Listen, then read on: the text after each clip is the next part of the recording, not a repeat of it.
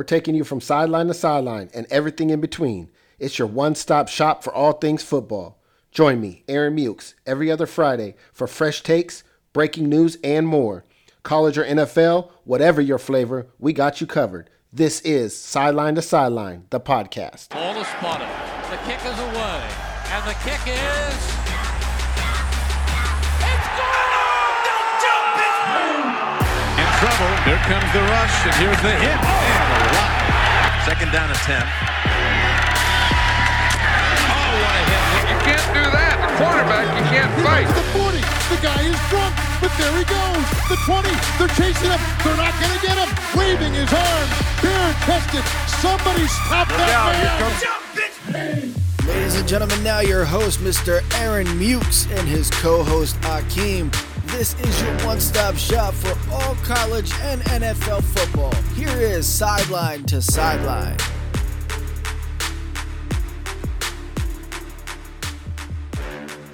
Welcome back, everybody. What's going on? It's your boy Aaron Mukes, Sideline to Sideline, the podcast, episode number eight.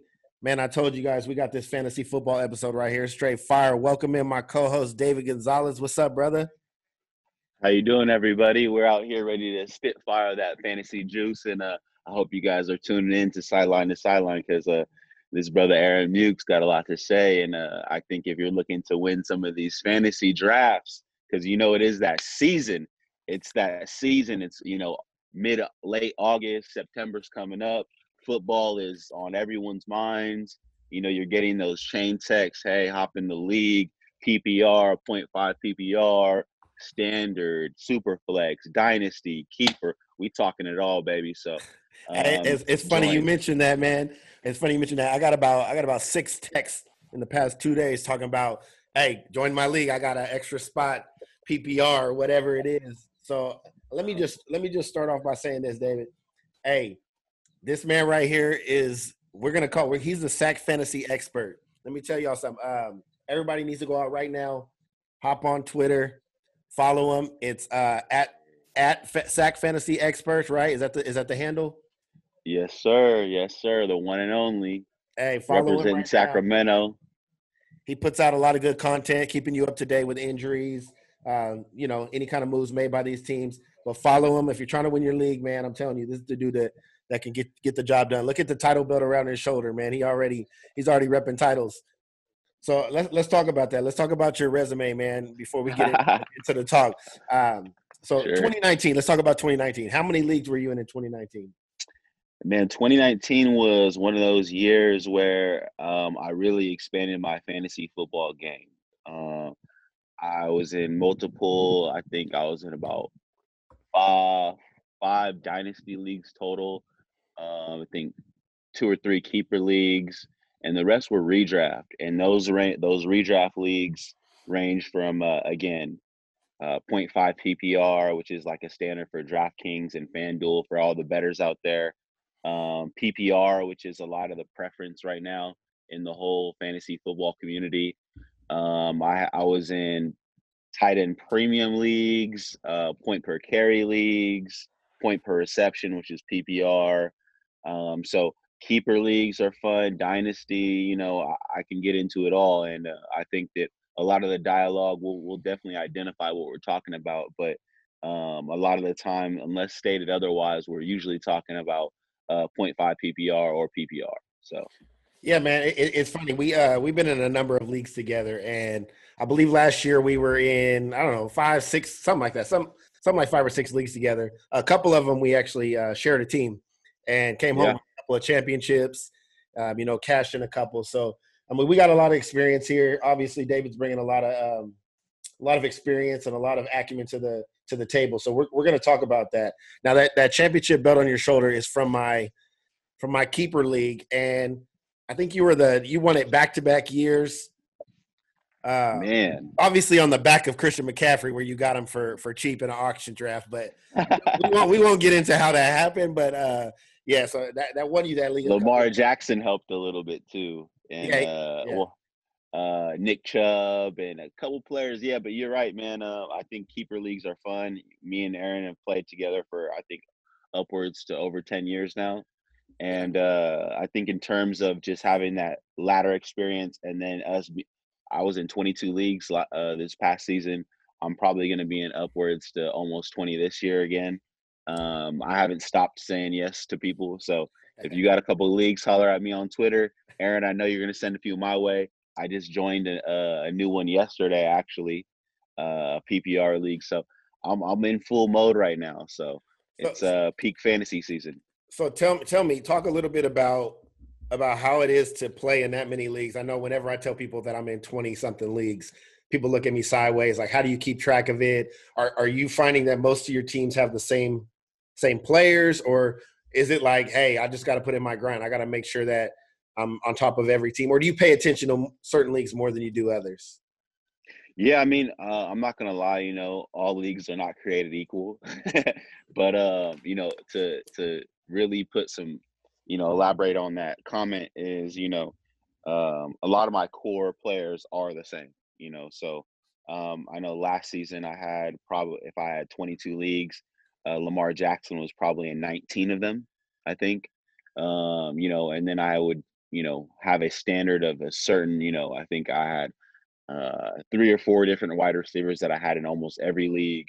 I had um, a core of like probably like five or six backs that I was targeting, and and then I had uh, some tight ends that I knew that uh, whether if I didn't get a couple of the top ones, I had some sleeper tight ends that I was just gonna focus on. So if you kind of have a idea of which route you want to go, and a lot of it's preference, you know, some people go um, heavy wide receiver, some people go heavy running back. I think it's a good year to go heavy running back early.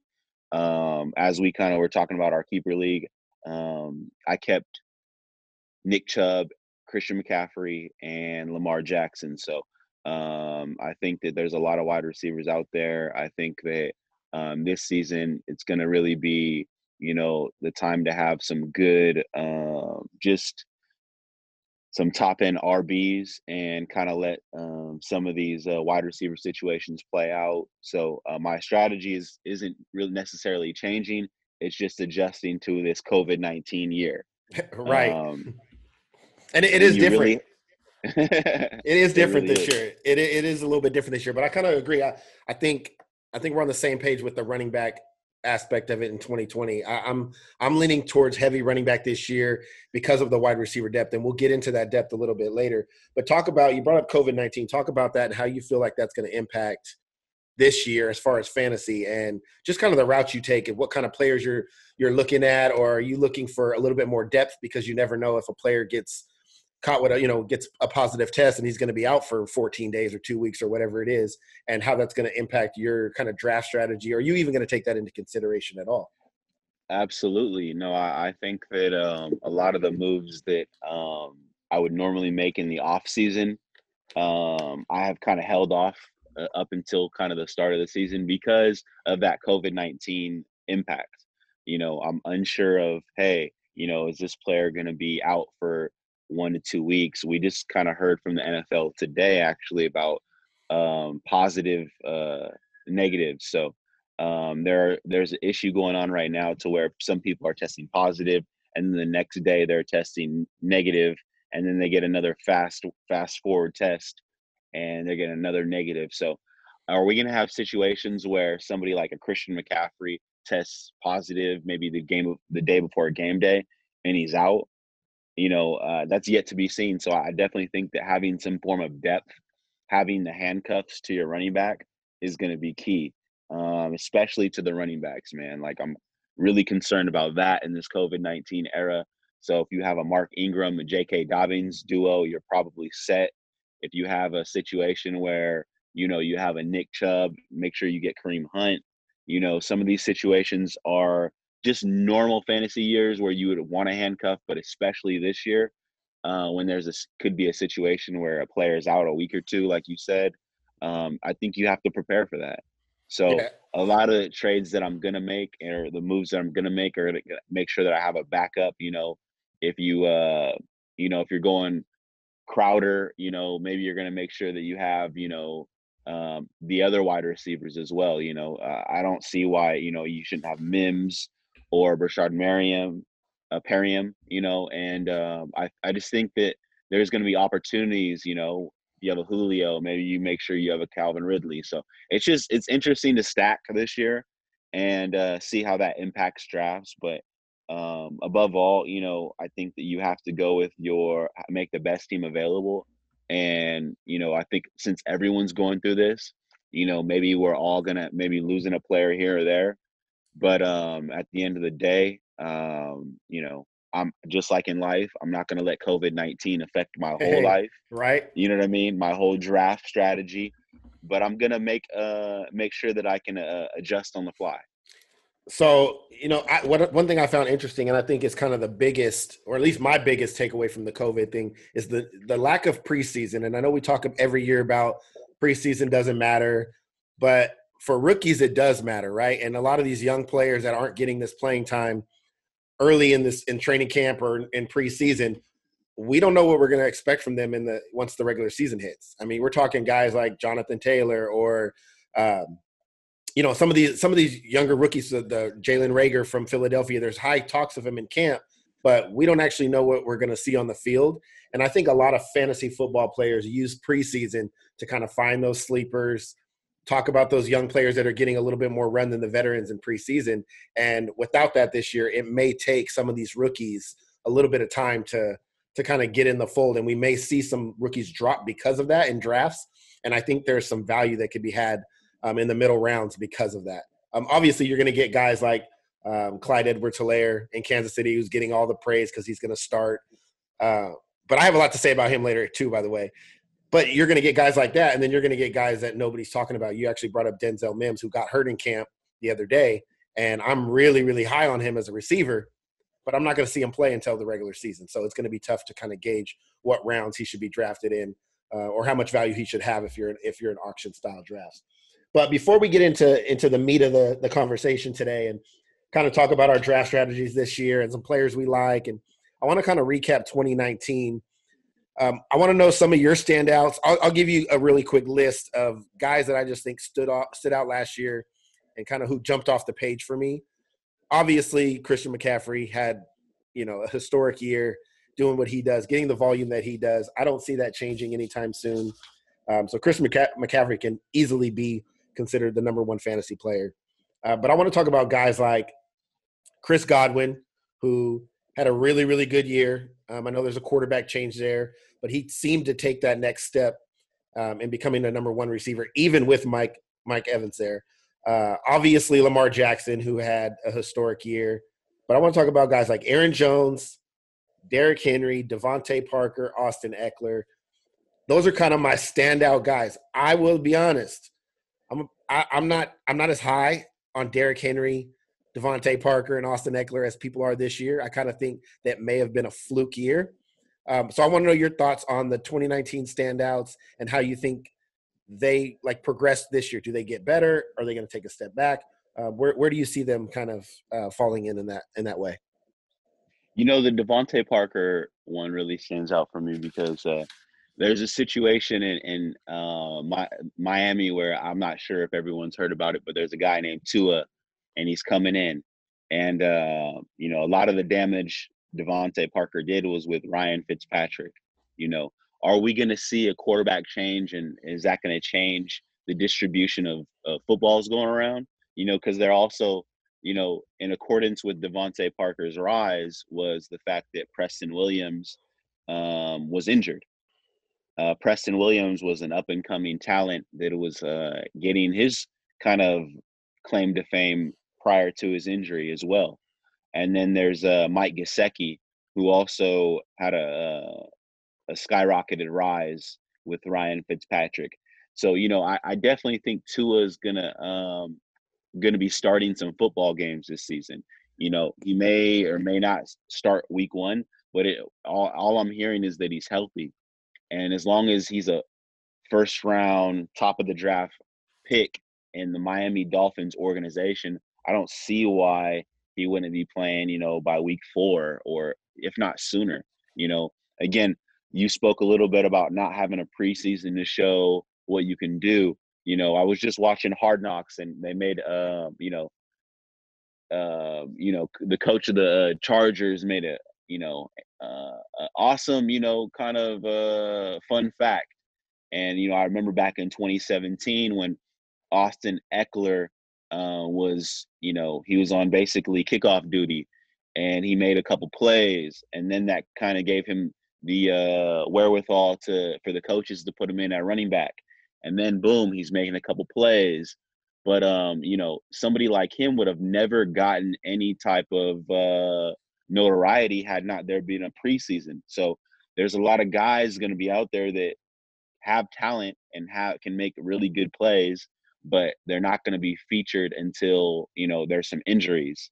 And you know who will be the next Austin Ekeler Who will be kind of the next guy that comes out of nowhere? And um, you know, two years down the road, um, after you've had him in dynasty, um, he starts to pay off for you in in a, a big margin. So yeah, uh, the Austin Ekeler question is interesting because um, there's also been a quarterback change. Tyrod Taylor, um, how does he utilize the backs? It looks like they paid Austin Ekeler a little bit. Um, they're going to keep moving in uh, Justin Jackson to keep Ekeler healthy. Will Ekeler be healthy? Is uh, one of the keys to how how he'll be utilized. Um, so you know, I am a I've never been a huge Austin Ekeler fan, but I think that um, he usually starts the season off fast. Um, you know, I think he's got a small frame, and come winter when people are banging the ball, um, you know, 25 times in the trenches, you know, um, he kind of wears down a bit, and uh, I think that's when uh, it may be time to trade him. Um, in terms of Derrick Henry, uh, he's quite opposite. You know, he's he's started off slow uh, in a lot of these uh, last couple years, and towards the end of the winter, it seems like he's just running the ball downfield. No one wants to tackle him. He's uh, stiff arming folks on the on the way to you know 40, 50 yard runs, and uh, that change with uh, you know Ryan Tannehill over there helped out a lot. Um, so yeah, man, I, I, think that there's a lot of uh, room for growth for some of these players, but also uh, their ADPs have rise so much that at the at the point where they're being drafted, I don't know if it's worth it. You're right. You know, right. I don't know if it's worth to get an Austin Ekeler in the top 30 picks. You know, um, of a of a standard draft. You know, I don't know if it's you know, given the fact that uh, you know DeVante Parker has had you know some up and down seasons. Did he you know? Is he going to be consistent now with uh, a Tua back there? So there's a lot of questions, man. And I'll even add, you know, another one, you know, with uh, Nick Chubb, which is one of my keepers.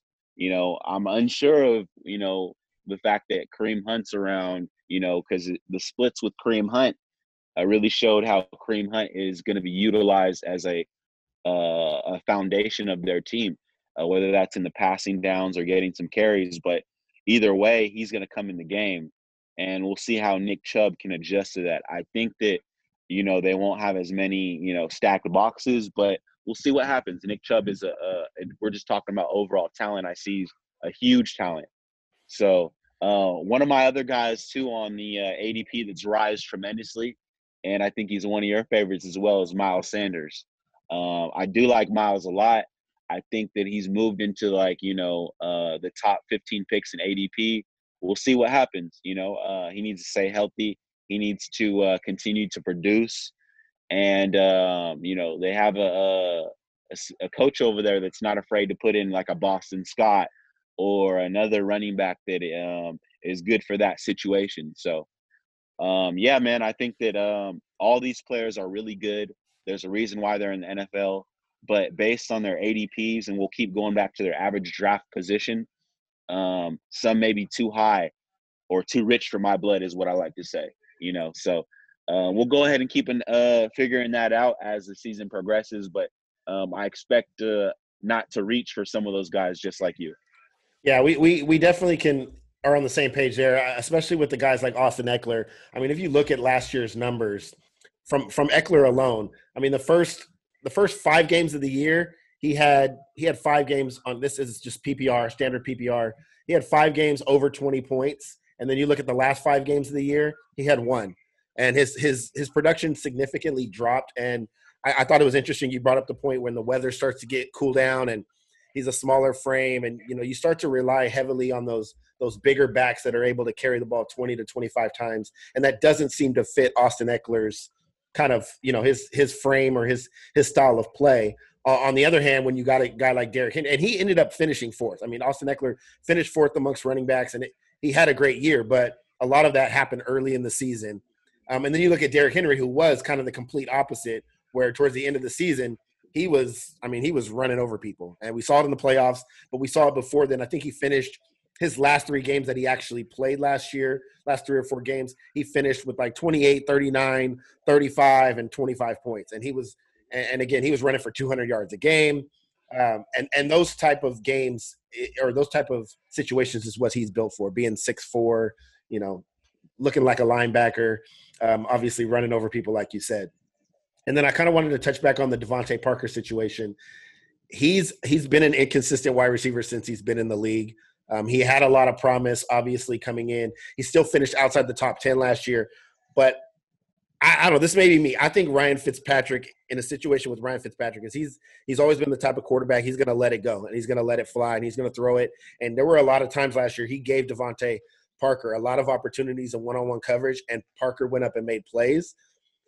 I see Tua a little bit differently. I don't know if Tua. I mean, I don't know if Tua is going to come out and be as aggressive as a Ryan Fitzpatrick, who's you know been in the league a long time, seen every type of coverage there is, uh, who's not afraid to throw it in coverage. I think we may see something a little bit different with Tua. Although Tua has great accuracy, uh, I'm worried about him being maybe a little bit gun shy coming in the league or not wanting to force things into smaller windows that you might get from a Ryan Fitzpatrick. So I, I like Parker. Um, there's not too many weapons on Miami, so that's why I really like Parker. I think volume is going to be there, but is he going to stay healthy? Number one, and then is he going to be more consistent than he's been in his in his past career? Um, number two. So um, I'm much like you. I kind of have the same thoughts on those last year standouts. Um, I think the guys that are that were good that are going to be good again this year, like the Christian McCaffreys, the Godwins, the Dalvin Cooks, and the Lamar Jacksons. I think those guys will be fine. Uh, I do have questions about those other guys, um, and you know that'll be evident, and where I'll probably not end up with any of them on my team. Just, just based on those ADPs, I, will probably not have them. Um, it could be the right move, it could be the wrong move, but I'm probably not going to have them on any of my teams. And then we had we we did we did have some letdowns last year too, and I was let down by a number of players last year. I feel like I could have won a few more leagues had these some of these players produced. So I wanted to know uh, some of your letdown players. I'll give you a quick list of mine. There were, there were three major ones for me. Uh, number one was Melvin Gordon, just because he held out. I was disappointed in that. And then when he came back, he never got his footing, mainly because of Austin Ekeler showed out, so he kind of lost his job, right? And then Ekeler goes and gets paid. Um, number two being Odell, and I think there's a lot of talk talk this year about Odell. I think in an auction draft, man. Last I don't know if it's last year, or the year before, but we were we were bidding. I think it was in that keeper league, and his price point got up to about 130. Now, mind you, the people out, mind you, the people out there don't know. Like our drafts go crazy. Sometimes we spend a lot. Yeah, he got up to about 130 um, when he went to Cleveland, and huge disappointment. Um, so between those two, and then there's going to be a lot of talk this year. Uh, somebody I'm actually really high on this year, but there's concerns obviously due to injury, uh, and that's Todd Gurley. Um, I really like the situation he went to, but I'm still worried about his knees. And then obviously Saquon had a bad bad year last year. Him and Kamara, but they both were kind of injured throughout the year. Um, so tell me your thoughts on on the letdown players from last year. And did any player stand Man. out to where they cost you? Yeah, I would say that uh, I was really high on Saquon Barkley. I had him in a number of my leagues, probably upwards to over ten, maybe twelve leagues. I had him in, and uh, I thought he was just a surefire, you know, league winner. And I spent a lot of first round capital, and luckily, I hedged my bets, and I had some players like you know Lamar Jackson, Mark Andrews, um, players that I got very you know later in drafts or for lower capital that made me compete and take me to you know a lot of championships. But uh, Saquon, if I would had you know, I also had Christian McCaffrey in some leagues, so um, if I had made the move that I had in like my dynasty leagues where I had Christian McCaffrey uh, pretty much across the board, um, I probably would have won, you know, a higher percentage. You know, I, you know, you can't be so mad because you know I, I won a few, quite a few leagues, but um, Saquon Barkley, I'll go with you, and I did win that uh, hundred and thirty dollar uh, price point for Odell, which is uh, you know I- I'm still shaking my head at. You know, boom. You know, uh, I ended up getting second in that league because I uh, Odell, you know, didn't really uh, return what I needed from him, um, which was, you know, that's a hundred dollar league. You know, it is what it is. And uh, another, you know, I could have, I could have really used him in some championships. You know what I mean? So um, again, I think uh, I do think that Todd Gurley is in a situation where he can be productive. Uh, will they limit him? And I think he's his he's 26 now and he's been in the season. He's had some uh, volume based um, seasons and with the Rams, and um, I think it's his redemption season. You know, can he can he do what he's been doing early on his career? You know, did the money get to him? You know, is he going to be that player that takes the Atlanta Falcons um, to the end zone? Is he going to be doing the dirty bird? You know what I mean? Is he going to be doing the dirty bird in the old, in the old school zone? Jamal Anderson You know what style. I mean? what, the, what they know about the dirty bird. You know what I mean? So, um, but what really is going to help him is the fact that uh, Calvin Ridley's emergence. Um, they got another guy over there that has a, a really high catch percentage, Hayden Hurst, that is going to help stretch the field, and of course Julio Jones, man. He's getting older, but uh, you know what? I think that those players are are going to be allow Todd Gurley to be who he is. I think that uh, he's going to have some productive uh, weeks, but I think there's also going to be some weeks where they go away from the run, and I think that's just the mo of the Falcons. They're not uh, necessarily a run first team. Um, they they go on the back of Matty Ice, and that's to either feast or famine. Uh, Matty Ice has looked like an MVP in prior seasons, and he's also looked like somebody who's like, "What the, eh, what the fuck are they doing?" You know, Matty Ice has 34 uh, interceptions, and they're down, you know, 25 points in in the first half. You know, so or they're up by Uh, 25 and then they blow it. is that hey, is is that a 28 to three reference? hey, it You is what what I hey, mean? it is what it is. um, You no, know, no, so- no. I, I like what you're saying there. I, I like I like the Falcons talk because you know they moved on from uh, Devonta Freeman, and you know I don't know why he, I don't know why they signed him long term, anyways. But when they gave him that deal, I was concerned. They moved on from him. They bring in a guy who's had arthritis in his knees. But I liked what you said. I like the redemption season, and uh, number one, I like it because I think there's not a whole lot of competition in the backfield, right? You have an Ito Smith who's you know missed the last half of last year um, due to concussions or whatever, but I don't think there's a whole lot of talent in their backfield, and I think that gives Gurley a little bit of of wiggle room to be on the field a little bit more. As long as he's those knees are holding up, um, it's not like they're going to rotate backs a whole lot. If he's able to play, I think they're going to give him the volume, and he's shown to be effective in the pass game uh, when he was with the Rams. So I'm not worried about him there, but I, I do worry about obviously the knees and him, you know, saying, "Hey, I can't play this week because my knees are sore or my knees are hurt." I mean, as somebody that has arthritis in their knees, that shit will pop up on you just out of nowhere. So uh, I worry about. hey, old man knees. That shit is real. But, uh, I mean, I so I, I I I just like him a lot. I actually just I just traded for him in a dynasty league.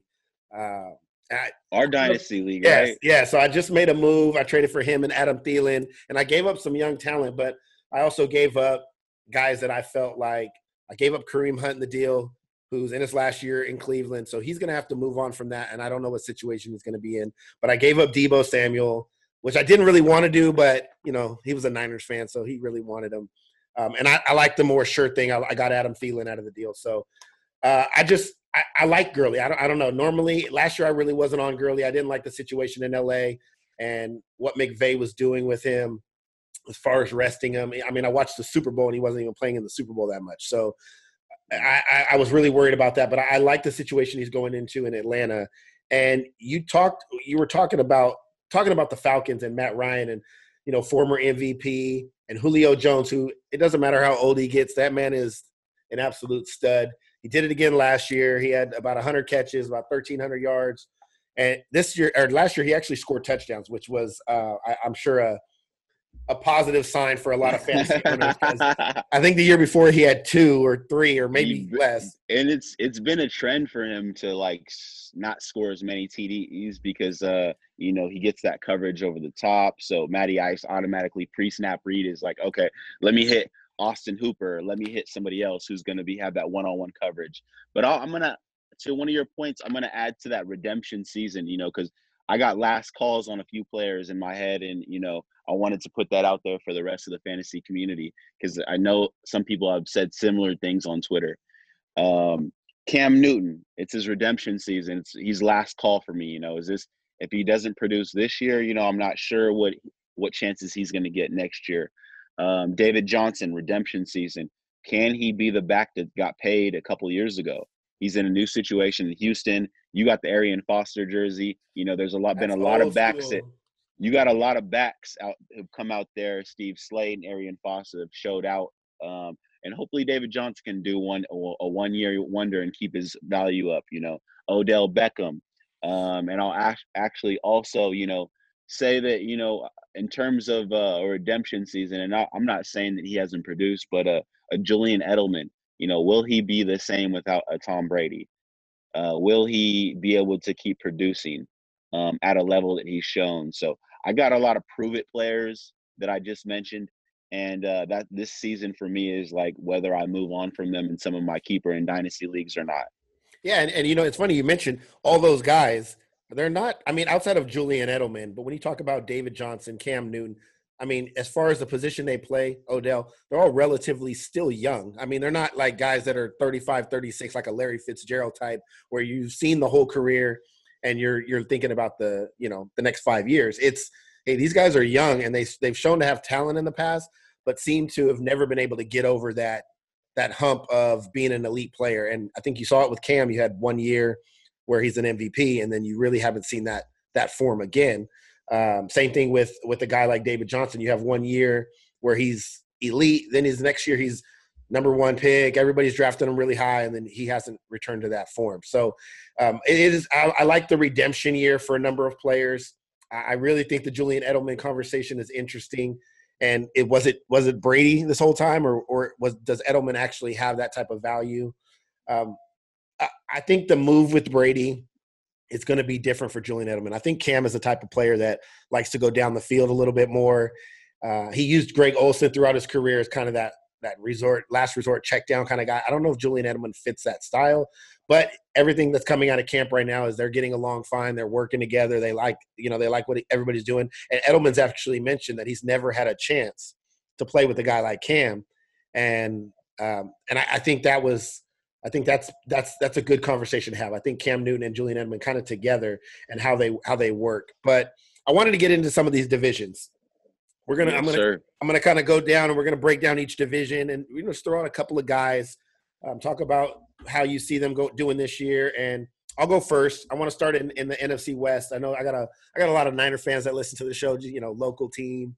So we're going to talk about the Niners a little bit, but in the division itself, in the NFC West, I want to talk about a, a up and coming team that I think is is not getting a whole lot of love. But I think with the move they made for DeAndre Hopkins, I like what they're doing over there. I'm not sure about the coach yet, still, but they made a, a couple of interesting moves. And I want to talk about Kyler Murray in Arizona. I think, I think last year he was, I mean, he was okay, but he, I mean, he still was a top ten quarterback last year, and I don't feel like he played to his potential. I don't think they had the help on the outside that they needed. I think Christian Kirk had a kind of a letdown year. Um, I, I thought a lot of people had a lot of high hopes for him.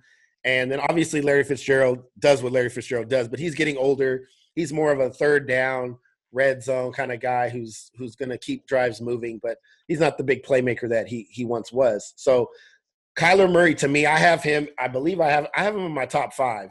Um, Top five, top five, top five. yeah, at, at the position, I, I really think he's going to excel. I can, I think I have him over Deshaun Watson this year, and a lot of people are going to give me shit for that. But I think Deshaun Watson loses some steam without DeAndre Hopkins. I know they added Cooks and Randall Cobb, and you know they have some weapons, but I, I have Kyler as my number three quarterback this year, and, and I just really like the connection with him and DeAndre Hopkins, and then you have a Larry Fitzgerald there. And then what if Kenyan Drake can be anything of what he was towards the end of last year in, in Arizona? I think, I think that's my little sleeper right there. I think that's my sleeper team. I actually kept, I, I kept Kyler Murray in, in our keeper league, um, and I, I expect, I expect big, big things of him from him. I mean, he had 20 touchdowns last year, threw for about 3,800 yards, and I expect over 4,000 yards this year, probably closer to 4,500 yards, and then I'm I'm expecting almost 30 touchdowns. So, um, and, he, and he's accurate for even though he's a little guy, but he needs to stay healthy. But he's accurate. He's going to bring a little bit in the run game. Um, so that's kind of my breakout player in that division.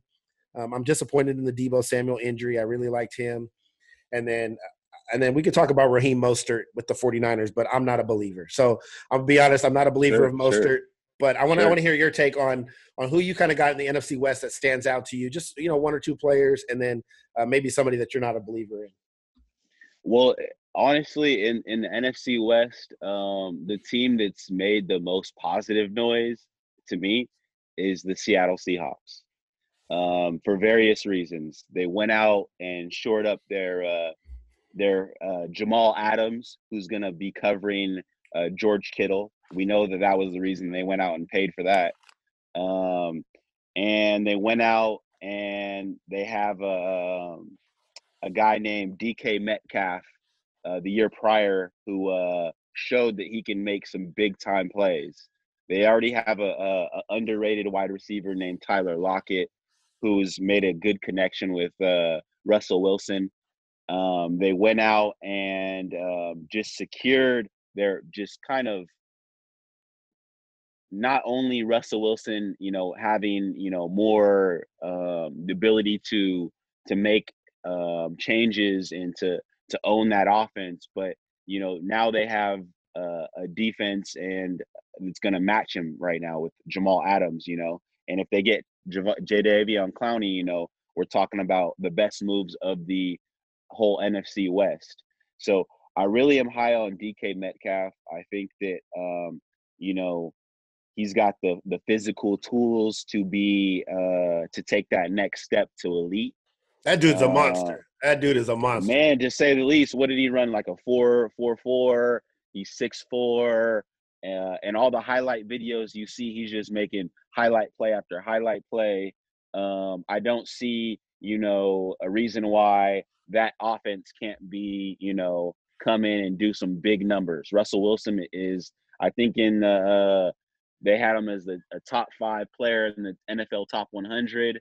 Um, and you know, I, he wasn't top five. He he wasn't five. I know that. no, he he, top he five and not five. he came he he came was- in ahead of Patrick Mahomes actually, Yeah, which so, which was uh, interesting. so you know, to me, that's a lot of respect for him. You know, um, and I think he's he's one of those guys that works over the off season. He doesn't let it get to his head. Um, so I'm gonna go with the Seahawks having a, a DK Metcalf um, taking that next step. Um, I do love Kyler Murray, man. Murray, man. I have him in uh, one of our keeper leagues, um, the SD league. Um, I'm gonna keep him and Lamar Jackson. So That's a nice uh, foundation flex- right there. Super flex shorties over there. You know what I mean? So, um, and it's interesting that uh, because I think what last year for Kyler Murray is exactly on point for you. I think that's his floor. I think that he's gonna be taking that next step. He seemed a lot timid, and now that he's getting comfortable with the people in his division, which is a tough division, they're in the NFC West. Um, he's got a, a weapon that he can just go to in DeAndre Hopkins. He's got a Hall of Famer in Larry Fitzgerald, who's going to be like you know that uh you know safety valve for him. Uh, Christian Kirk is going to be that guy who's going to make some big plays.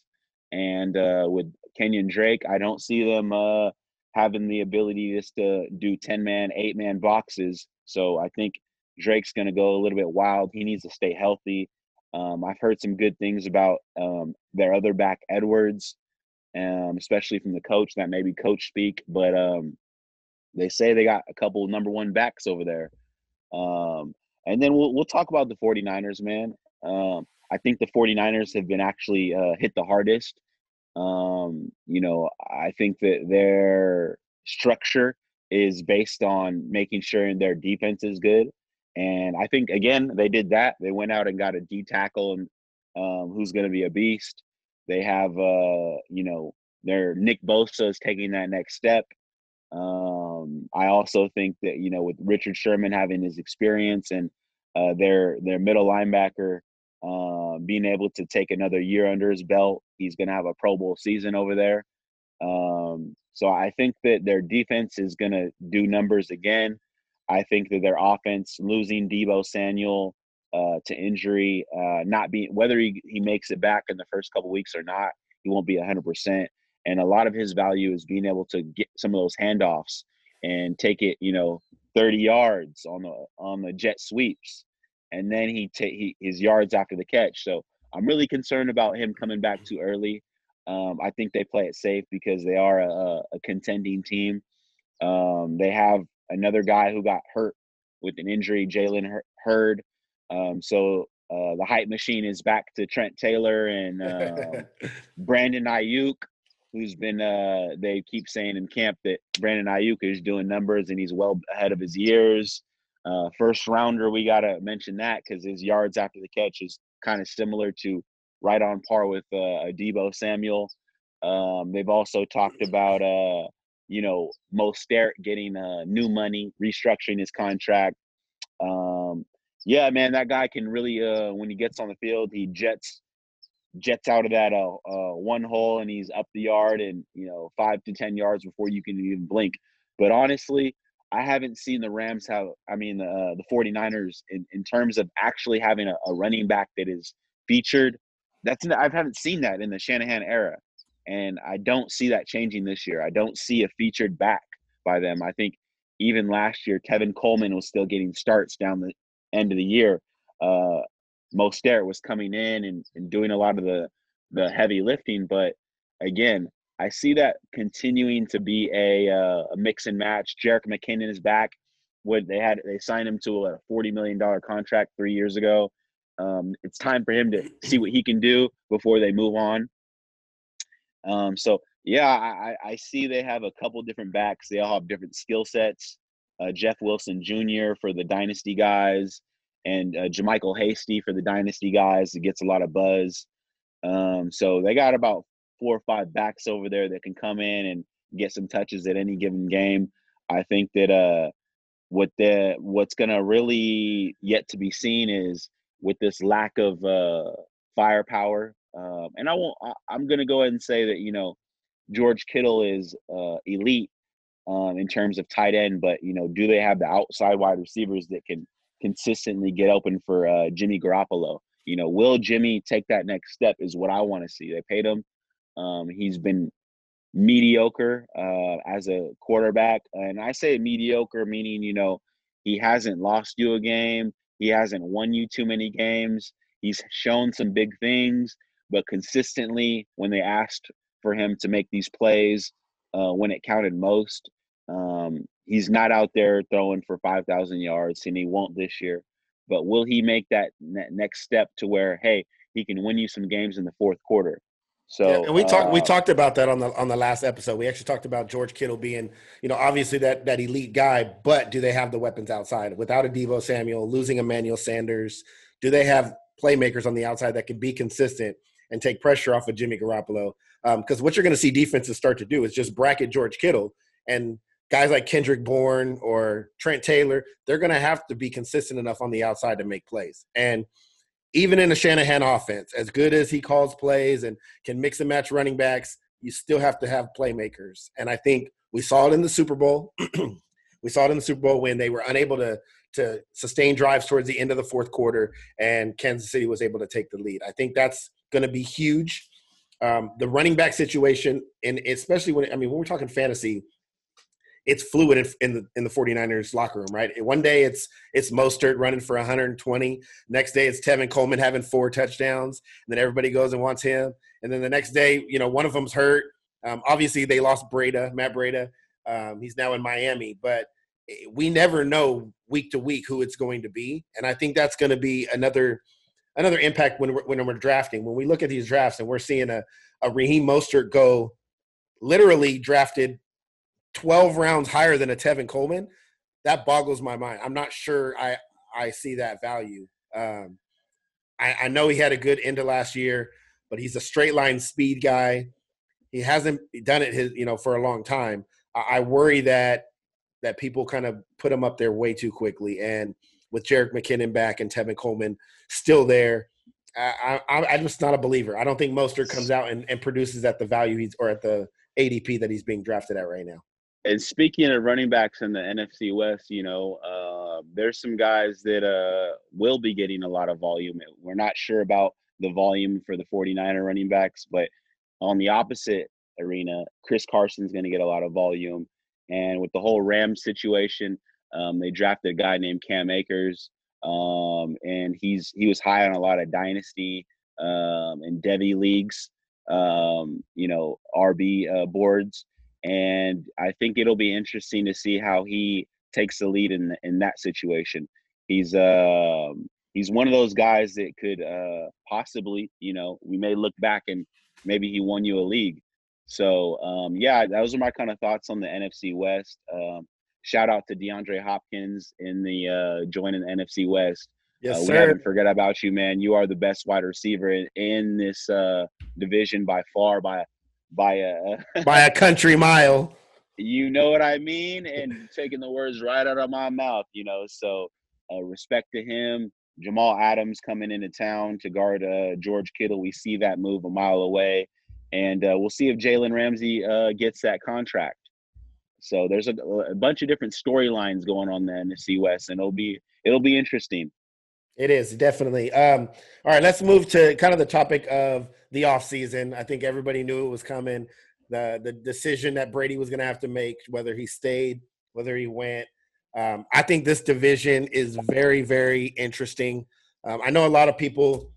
The I mean, the NFC South is it's always been known for its explosive offenses, um, especially with the Saints and the Falcons. And then you had Carolina, where there was a window in time when Ron Rivera and Cam were there, where they kind of, you know, they took their little shot, made it to the Super Bowl. But this division has always been a it's been a, a tough division um, to kind of pick and choose who's going to win each year. I think over the past you know three or four years, the Saints have kind of taken the the lead on that. But Brady going to Tampa, everybody has them. I mean, their Super Bowl odds went from nil to you know they're one of the top contending teams. A lot of people have them winning the conference. Um, I don't even have them winning the division. Uh, I want to talk about the NFC South just for a minute. I want to I want to focus on two things. I want to focus on number one: is this the Saints' year? Are the Saints finally going to get over that hump? A healthy Alvin Kamara. Uh, you have Michael Thomas, who's shown to be the best receiver in football the last couple years, breaking records. And then I think the addition of Emmanuel Sanders is highly underrated. Uh, I'm a big Emmanuel Sanders fan, but I talked about this a few weeks ago. I think the Saints have, have long been searching for a receiver on the other side. When they had Marques Colston, they still didn't have somebody on the other side. They had guys like Kenny Stills and um, who's that? Robert Meacham and, and guys like that. Uh, but I think they've always been looking for somebody on the other side. They had Jimmy Graham, but I never really considered him a receiver. So I think adding Emmanuel Sanders, and he is a little bit older, but he's just that veteran presence who can stretch the field. Uh, he has good leadership qualities. I think he's going to help them immensely. Guys like Keith Kirkwood and all those guys from you know those previous years, they just weren't. They didn't have enough talent. I think when you add Emmanuel Sanders, it's going to give more um, kind of more space for uh, for Michael Thomas to work, and then obviously a healthy Alvin Kamara this year, which they didn't have last year, and you could tell he was hurt the whole year. Uh, I like the Saints. I think the Saints are, are are are the favorite to me in the NFC right now. Them and the Niners are probably just because we haven't seen anybody play. I picked those two teams there, uh, but I, I like Emmanuel Sanders, and I actually have Emmanuel Sanders. This might sound funny, but I think he takes a little bit away from Michael Thomas this year, and I actually have Emmanuel Sanders in my top 25 receivers. So um, he's he's in my opinion he's going to be a wide receiver two um, to a high end three. Um, let me know your thoughts about about Emmanuel Sanders first joining the Saints, and then where you see Brady falling kind of in the quarterback rankings with his new arsenal of weapons of Mike Evans, you know, Chris Godwin, um, adding Ronald Jones in there, Gronk, OJ Howard, Cameron Brate. I mean, they're tight end loaded, and you know he loves the tight end. So t- speak a little bit about Brady and then where you see Emmanuel Sanders. Yeah, no, I, I'll, I'll agree with you on the. I think the most underrated, or one of the most underrated moves of the whole offseason was the Saints uh, getting Emmanuel Sanders. Um, I think that with uh, them force feeding uh, Mike Thomas. Um, I think that Manuel Sanders will be able to uh, get a lot of one-on-one coverage. Um, Jared Cook was uh, one of those guys that benefited deeply from uh, Michael Thomas's coverages last year. But now I see uh, Emmanuel Sanders getting a lot of targets. I don't, he's experienced. He he's made big plays in big games. Um, he's a great guy in the locker room. I think he's just going to come in and fit seamlessly in that team. So yeah, I definitely. Um, but the guy who I think has the most uh, to benefit from all those moves to me is being healthy is Alvin Kamara. Like you said, he's he was hurt. They said he tore his knee last year and he played through it. Um, the guy is a, a killer when he's healthy. Um, I think that he's gonna come back and he's gonna surprise some people in PPR. Um, I, I uh, you know, uh, to be honest, I have uh, Christian McCaffrey, I have uh, Zeke Elliott, and I have Kamara uh, above Saquon Barkley. So it'll be interesting to see how um, a lot of these guys, um, you know, mix in. But I think that when healthy, Alvin Kamara has that type of talent. Um, and, and not taking away anything from Saquon, I just think that his team isn't as strong as the other teams, you know, and uh, time of possession, game flow. Uh, I just think those other three offenses will give these other three backs um, a lot more opportunities to uh, make positive plays. In terms of Brady, man, um, one thing I've I've learned is, you know, I never count out Tom Brady, man. Uh, Tom Brady is one of those guys that um, he's a football mind. He might as well be a second coach on the on the field. Um, he is somebody that um, is always squeezed the most talent out of his talentless players. He's never played with uh, the big athletic guys, unless we're talking Randy Moss seasons, and we got to go a few bet years back where he did record numbers. Um, and one thing about Brady is he puts the ball in the talented guys' hands. So when he had Moss, he used him. When he has all these, you know, Branch, he used him. You know, but right now he's got he went to a team specifically to a team with two wide receivers that can make plays. He's gonna put the ball in Chris Godwin's hands. He's gonna put the ball in a Mike Evans' hands, and they're gonna make plays. Um, Gronk, I'm a little bit lower on than most people. Um, I think that he's still going to come back and make some plays. Um, I'm concerned about the amount of snaps he's going to play, but we'll see what happens. You know, they might start running that 12 personnel, him and uh, Brate or OJ, and uh, those two wide receivers on the outside. Um, so we'll see what happens. You know, I, also think that Ronald Jones is to. Um, I've always been a fan of Ronald Jones. I think he's to make some plays back there if he can stay healthy. Um, Dare, I think he's to be catching some balls out of the backfield. Um, they got some players out there, man, and um, Brady's to put the ball in their hands, so it's up to them to take that next step. Um, their defense, to me, um, they had one of the top rushing defenses, and if they can take that next step as a unit, and their time of possession, you know, is changed, and they're they obviously, you know, Jameis Winston was their quarterback last year. He did huge offensive numbers, but what he didn't do was take care of the ball. And I think that's where Tom Brady is going to be doing uh, the biggest benefit to them is taking care of the goddamn ball. And you're not going to win a lot of games if you're giving the ball up. And you got Brady back there and he's taking care of the ball. I think you have a good chance to win a lot of football games. So um, I'm gonna I'm gonna disagree with you on that uh, point that I think that Brady is going to be contending for a, uh, a NFC South uh, title with the with the uh, Saints. I'm not not taking anything from the Saints. I think it's their division to win, um, but I definitely think the uh, they're going to be pacing um, the Buccaneers. So the other team, man, um, out there, the Carolina Panthers. You know, Teddy Bridgewater, new change. Haha, Teddy Um, Two Gloves. Teddy Two Gloves, man, and and he's one of Twitter's, uh, you know, uh, sons. You know, he's he had a horrific injury when he was on the Vikings. His uh, path to play hasn't been as easy. He went to the Saints. Now he's in the Carolina Panthers division, or he's with the Carolina Panthers as their feature quarterback.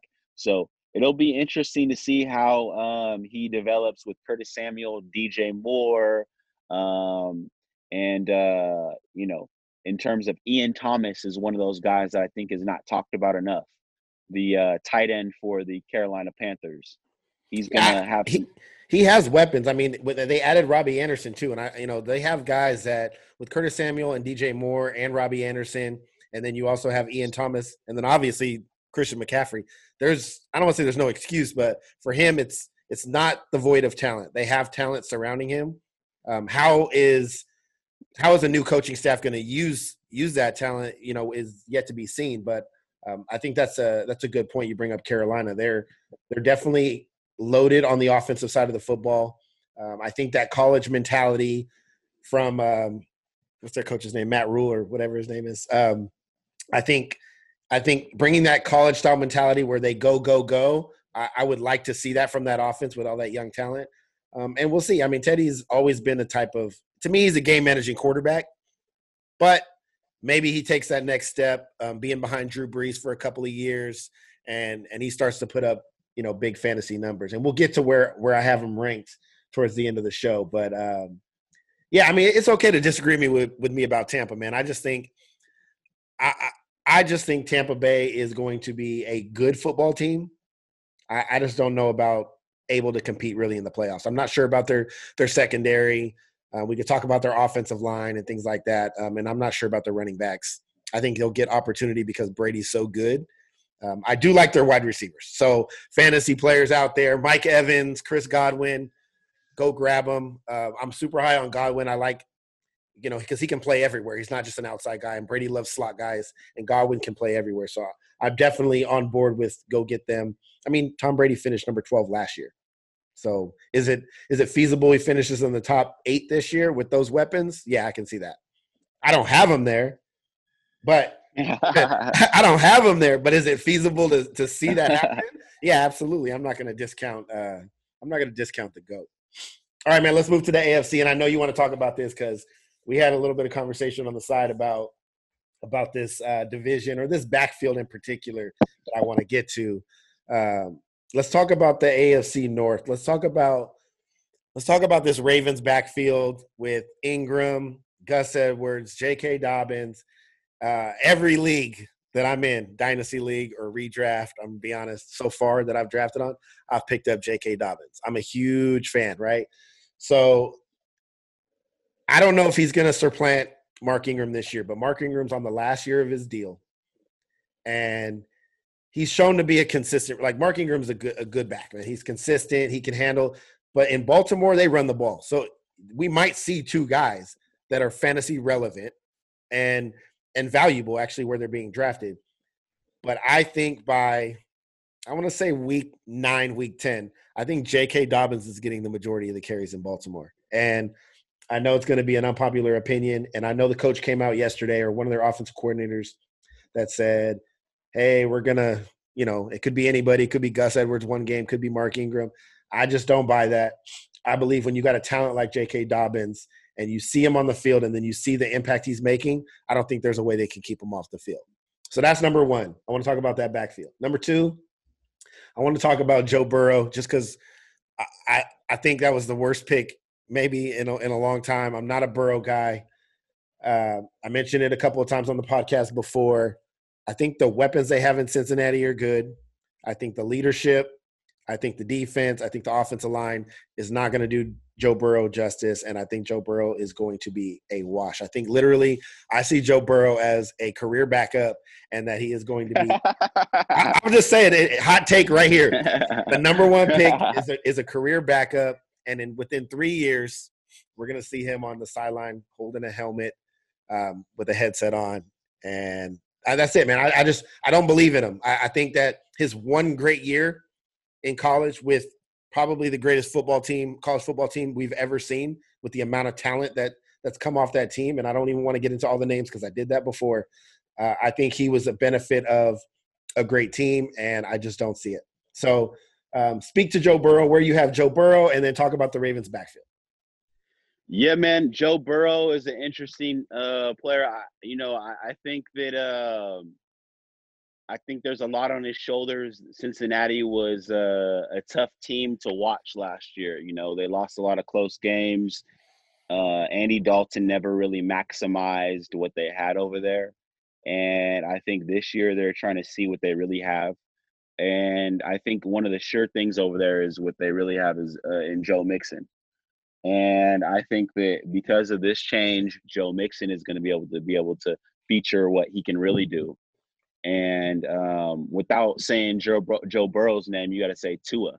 You know, Tua is actually my pick for, um, you know, offensive or rookie of the year, actually. I'm going to go ahead and put that on record. Tua will be rookie of the year, in my opinion.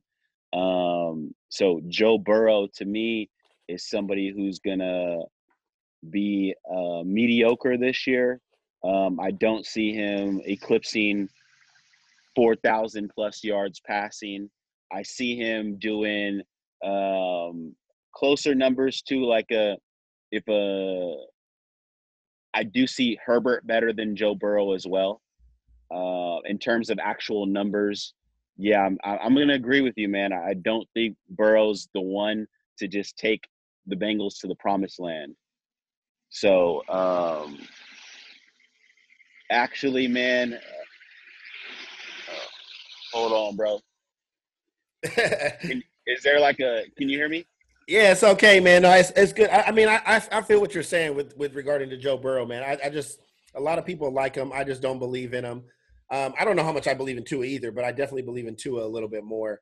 Um, let let let's let's do this. Do you have do you have Joe Burrow? Do you have Joe Burrow better than Justin Herbert? Do you you like in Joe ter- this year fantasy wise? In terms of talent, or are we talking about just fantasy wise? Uh, yes, yes, I have him better than than Justin Herbert this year. Okay, so I have I think Justin Herbert gets the starting job by like week six. I don't think Tyrod Taylor is going to be, remain the starting quarterback, mainly because of just where the Chargers are going with their franchise. So I think I actually have Herbert outperforming Joe Burrow this year. I think Joe Burrow is going to be bad. Like I think Cincinnati's offense is bad. I have Joe Burrow being bad. So, uh, but again, it's it's it's okay to it's okay to have that that disagreement. Um, Joe Burrow is one of these guys that he's young. They, you know, a lot of people look at his arm talent, and that's what they see is just his arm talent. And I, I want to see him put in in game situations, and you know, we'll see what happens. But AJ Green being healthy would help that. But I'm not sure if AJ Green's going to be able to stay healthy, and if he does, then you know, he might he might be able to make plays for Joe Burrow, but I just don't I just don't see it. Um, I do like Tyler Boyd and I do like Joe Mixon a lot, but we'll see we'll see how how he's able to use his weapons and if he's able to stay upright with that horrid offensive line and that terrible defense. He's going to be playing from behind a lot, so uh, we'll see how that we'll see how that goes. You're right on the money. You know, I'm concerned about Joe Burrow. Uh, I think their offensive line is atrocious. I think that they're going to be playing some tough teams in that division, as in Baltimore, as in uh, you know Pittsburgh, uh, and I, I think he's going to struggle against those coordinate those defensive coordinators over there. So I'm with you, man. I think they finished last in their division. I think that um, you know Joe Burrow's overhyped.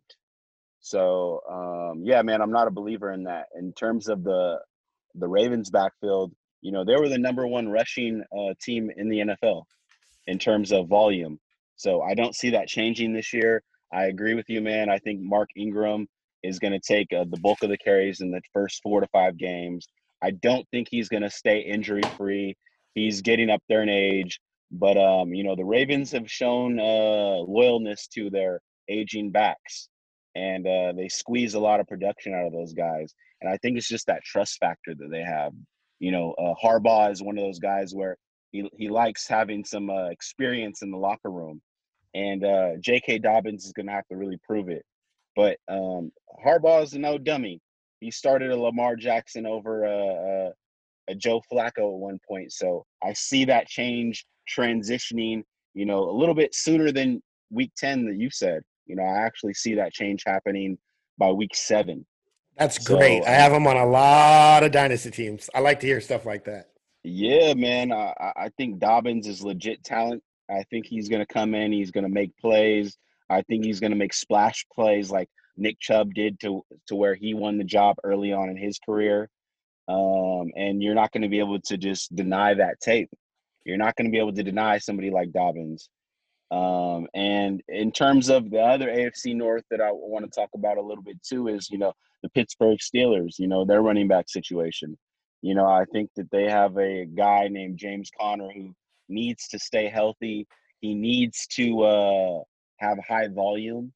And this is the year where, you know, he may, you know, he may be dead to me if he doesn't make some of these plays, you know, come in these PPR leagues. So, um, uh, James I, Conner, you're on notice, bro. You're on I, notice for a lot I, of fantasy mem- uh, managers. I th- I think having Big Ben back will definitely help Conner's production. Uh, I know I know last year without without Big Ben it hurt. I mean, you could just see it with Mason Rudolph and you know all those other second rate quarterbacks. I think I think it definitely hurt Conner's production. Obviously, he needs to stay healthy. That's a big thing. I like the McFarland pick by Pittsburgh. I think uh-huh. that I think that's kind of a sleeper running back for me, um, which we will get into, you know, as as the coming weeks um, happen. But I, I, definitely think he's a he's a sleeper there. But uh, Conner's a I think Conner's a solid back. I you know I can find him somewhere probably, you know, RB two ish, late RB two, kind of flex play RB three if you have more positions. But I'm not I'm not a hundred percent a fan of him. I think that his talent is limited, but I think the opportunity in Pittsburgh is definitely um, enhanced when Big Ben's there. I think Big Ben makes him a little bit more valuable, and some of the things that Big Ben can do and how he likes to get the backs involved. Um, I want. I want to we'll talk. See about, if Big Ben stays healthy too. That's that'll be a if, you know. Well, yeah. I mean, he, he's an old he's an old man too. So I, you're right. He definitely has his own injury concerns. Uh, I know there's a couple of guys. I mean, you you already mentioned but I want to talk about these year two guys, these wide receivers specifically. You talked about DK Metcalf. Uh, we we we haven't really touched on on this player yet, but last year he was kind of a surprise, and I think I think a lot of people kind of slept on him. Uh, but Terry McLaurin in Washington, the Washington football team, not the Redskins, whatever that is, um, and then AJ Brown, who ended up with the best year out of all of them I think he finished as like wide receiver, like 18 or 19 or something like that. Uh, maybe wide receiver 20. But you spoke about DK Metcalf and the and the leap that you expect him to take this year.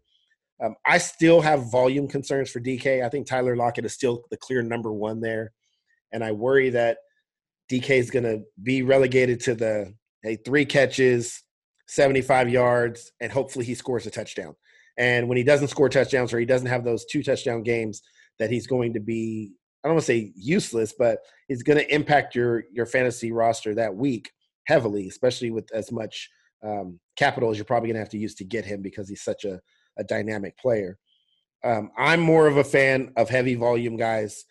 Um, like AJ Brown is going to see heavy volume. He's clearly uh, supplanted Corey Davis as the the future number one receiver there. The disappointing Corey Davis, and then Terry McLaurin, who I actually have really really high uh, because of the volume, um, and, and, there's no other receivers in Washington. So, talk to me a little about is there any other year two guys that you may have your eye on, or uh, or or those kind of the main three guys, and then where you see AJ Brown and a Terry McLaurin kind of lining up in your yeah, actually, you know, there's another year two guy that I see that is going to make a, a, an impact is Hollywood Brown. We I know we talked about the AFC North but uh, the, the the reports coming out of um, Ravens County is that uh, he put on a couple um, pounds for his frame, and uh, I think that's what uh, he was what buck seventy five last year. I think he's at a buck ninety, which is with his speed is going to be a lot helpful for him to stay on the field and be able to make more plays.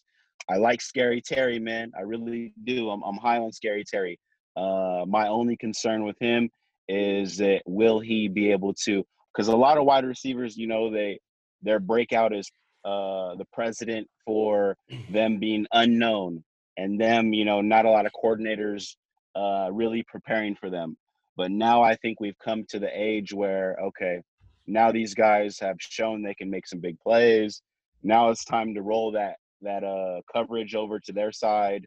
Now can they make consistently make plays Will they be consistent game to game? Because now at their current ADP, will they be able to produce like a wide receiver that you're paying for? It was cool to have them last year because you didn't have to pay too much for them. But if we're talking pure fantasy, I'm talking pure eight. I'm talking about what you got them at, and are they going to produce at that level? So, um, if I'm making a third round pick, fourth round pick on a guy named Terry McLaurin, I want him to produce weekly.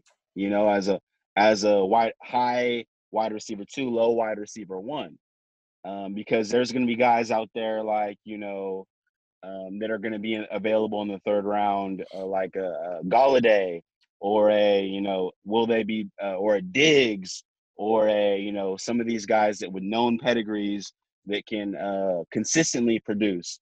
So a Thielen, a you know, there's a lot of guys out there that you know, yeah, we expect these year two wide receivers. AJ Brown, I'm a fan of him because of his yards after catch, but he only had 58 catches last year. And a lot of that's because they run the ball, run the ball, run the ball in a Titan land. And uh, you know, Ryan Tannehill, yeah, he's uh, uh he he did some big numbers this past season. Will he do it again? Because he's never really made a wide receiver consistently better. Um, he had DeVante Parker for a couple years in Miami, and he got nilch out of him. He got nothing. And uh, will AJ Brown be the same as that? I don't think so. I think he has more than 58 catches this year. Um, a lot of his big plays were splash plays, uh, play action plays. Um, so 58 catches. Um, you know, they got Corey Davis over there and Jonnu Smith. I'm not scared of Corey Davis. Jonnu Smith is one of my sleeper tight ends that I really like. Um, so uh, I think that they continue to run the ball. They just paid Henry. Um, their their game plan is win the game in the trenches. Their coach is a trenches guy. You know, he saw last year that you know when he relies on Tannehill, um, it's it's uh, feast or famine, feast or famine again. He could have some really good games, or he could end up losing you some really important ones. So I think they run the ball, run the ball, run the ball over there. I think Dwayne Haskins takes a step forward this year. I think he does get scary Terry the ball. Um, they also have a guy named Gandy Golden over there. They also have a guy uh, who, um, you know, who got cut over there, Thaddeus Moss. So there's, you know, some of those guys, some of these guys. I think Sims Jr um, has been making some plays in the uh, training camp.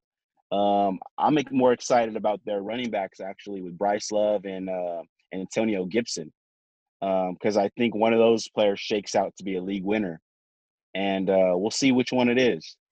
Um, AP's over there as well. Um, they they're gonna have some guys that either you know they're the same old Washington uh, football team of of past, or you know um, it's like a lotto ticket uh, they may win you some games win you some weeks. Yeah and the, i think that's going to be the cutting of uh the cutting of Darius Guice was I mean I don't want to say it was shocking obviously. The news coming out was uh was pretty shocking because I know they had it's horrible lot, horrible news yeah horrible they, news. they had they had some high hopes for for Darius Guice I know he couldn't stay healthy his first couple you know seasons but I was a big Darius Guice fan as far as his talent oh, level. I know you were you yeah. had him in a lot of leagues we are in. Yes. This uh, guy, he was impacted because he's one of those guys that, you know, when you have a, a player on all your teams and something like this crazy happens, you know, of course you're losing a, an asset. Yeah. But keep going. Yeah, no, no, no doubt. I, I definitely, I definitely had to go back and look at a number of my teams and you know cut them. And I was like, man, I had slated him. I kind of slotted him in as my starting running back this year for a number of leagues, and so now I have to rethink my whole kind of draft strategy. I kept him in a couple of leagues. I had him in a couple of dynasties. Um, fortunately, I was able to get Antonio Gibson in a, in a lot of my dynasty leagues um, as far as like handcuffing him. And then, um, you know, but still the news was the news was terrible. And then now you have new allegations coming out about him from when he was in college, and you can just kind of see where this where this path is leading. Um, and kind of the last thing before we get to uh, some rankings, the last thing I want to talk about is the rookie effect. And we talked about some rookies already, but there's some there's some rookies that are going to have some key roles on teams that I feel are kind of set playoff teams, I believe. But they're gonna I think they're gonna play a pivotal role. We can talk about Jonathan Taylor in Indianapolis and the way they want to run the ball. I mean, they have Marlon Mack, but adding Jonathan Taylor, I think now they have a two-headed monster. They brought over Philip Rivers. Um, Michael Pittman Jr., who's also on the Colts, and I think they're again loaded with talent and with the effect of T.Y. Hilton. Parris Campbell. they have Parris Campbell there. Um, you know, he he was hurt a lot of last year, but with him there, Jack Doyle. yeah, I mean they got weapons all over the field. So Philip Rivers um, is going to take a huge step forward this this year for me. But as far as where Jonathan Taylor fits in, how CeeDee Lamb fits in in Dallas, I know Dallas. There's been talk around my Cowboys that Amari Cooper's talking about we want three thousand yard receivers. Um, you know, everybody's going to touch the ball. I don't know if I buy that, but I do like the addition that he brings, the kind of playmaking ability that he's going to bring, um, the run after the catch. So him, um, I also I'm a I'm I'm not really a believer in Jalen Reagor, but there's been a lot of talk in Philly camp that he's been he's electrifying. Um, and then they got guys like uh, let me make sure I don't butcher this name, Laviska Shenault uh, in in Jacksonville. Um, so talk about some of the rookies and where where you see them because I, I don't think there's going to be a huge impact, but I do think there's some rookies that are going to stand out, get touches. Obviously, the main one being Clyde Edwards Helaire after the news of Damien Williams. Um, But I still don't know how that's going to shake out. I, I mean, I like him, but everybody's. I mean, he's shot up draft boards right now. His his ADP is shot up. He's like running back eight. I, would not draft him that high, and the reason I would not, the talent is there. He should be involved, but I still think there's something to be said about Andy Reid liking veteran presence. He did it with, I mean, he did it with Damien Williams even last year. He didn't give Darwin Thompson a whole lot of run. When McCoy was healthy, McCoy was still getting most of the run, and he's shown that he's not the same player. And I just don't buy that he's going to give this rookie the looks that that everybody's saying he's going to get. So I'm I'm still thinking that in the mix there's going to be Darwin Thompson's going to get some touches. Um, Darrel Williams is going to be back. I think I think they're going to still mix in other guys, and then it's still going to be on Patrick Mahomes to make plays. So I'm not as high on Clyde Edwards Helaire. As a matter of fact, it's going to be it's going to be bad. But I have I have Clyde Edwards Helaire as my 18th ranked running back still, and a lot of people have have him in their top 10 now. So where where do you see all that playing out? I'll, I'll, I'll admit I got uh, Clyde Edwards Helaire a little bit higher than 18, uh, but I'll agree with you in terms of you know with with that offense, you know, it's not a running back first offense. That offense is ran through Patrick Mahomes. So at the end of the day, they're going to live and die by the pass. And um, you know, in terms of running backs, it looks like they can bring in a Kareem Hunt. He'll lead the league in rushing. They can bring in a Damien Williams. He'll produce. So whoever they bring in to me is gonna is gonna produce. But Andy Reid has also shown that he's willing to, you know, br- he brought in what LeSean McCoy midseason last year. He's he's brought in players. He can he can do whatever he needs to do, and they're gonna just whether it's Darrel Williams who made some plays last year, he's still there. You know, there's there's gonna be guys who come in and make plays for them because they have just the ability to do that with all their weapons on the outside. Um, in terms of actually rookies, um, we saw that uh, Scary Terry and AJ Brown and DK Metcalf and Hollywood Brown all made plays last year. Uh, so I think we're in a unique situation in this COVID 19 era where um, you're going to find some guys, um, you're going to draft some guys, and it's going to be the guys who are good at Devy and Dynasty that are identifying that one guy that can possibly become a thousand yard receiver or thousand yard back because uh, we're not going to see anybody in preseason now.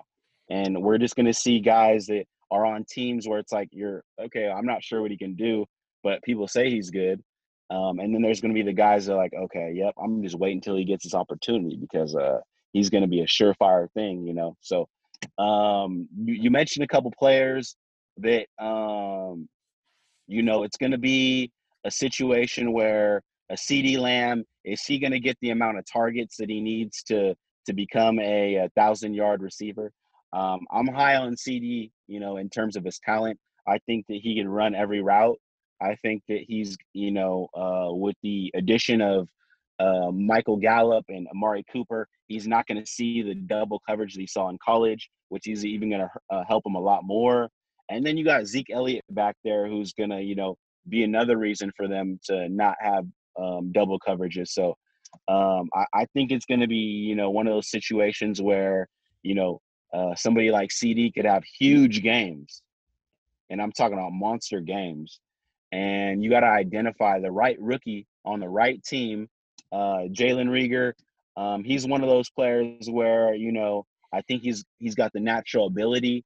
Uh, does he have the the um, ability to come in and make all the wide receiver plays? That's yet to be seen. I think the biggest winner over there um, is going to be, you know, or the biggest uh, game changer is going to be see. We're going to see if Carson Wentz can really do it. There's no excuses. They they went out and drafted a wide receiver.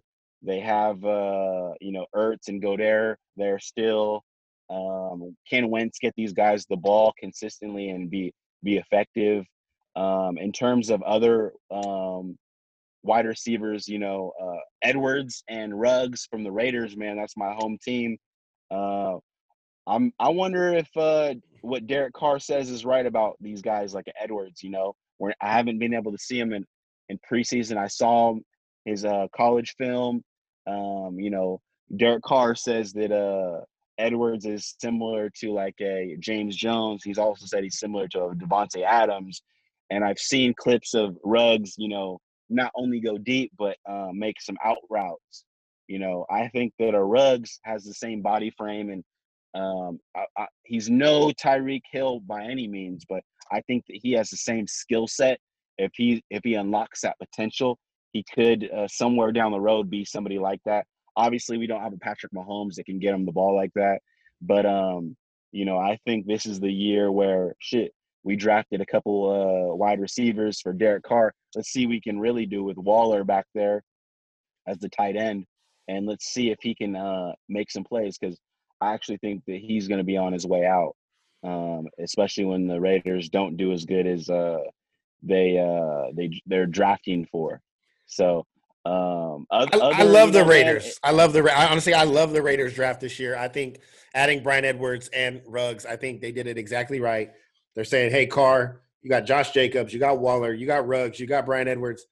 This is it. Like, show us you Darren can be the Waller. Yeah, yeah, show us that you can be the guy, and if you can't, then you, like you said, you're going to be gone. But I, I, love their weapons. I think Rugg, I think Ruggs and Edwards are a very good combination. I think they complement each other in what they can do on the field, and I definitely like the comparison to Tyreek Hill. Um, and like we said, I don't want people on here going crazy. He didn't say Henry Ruggs is Tyreek Hill.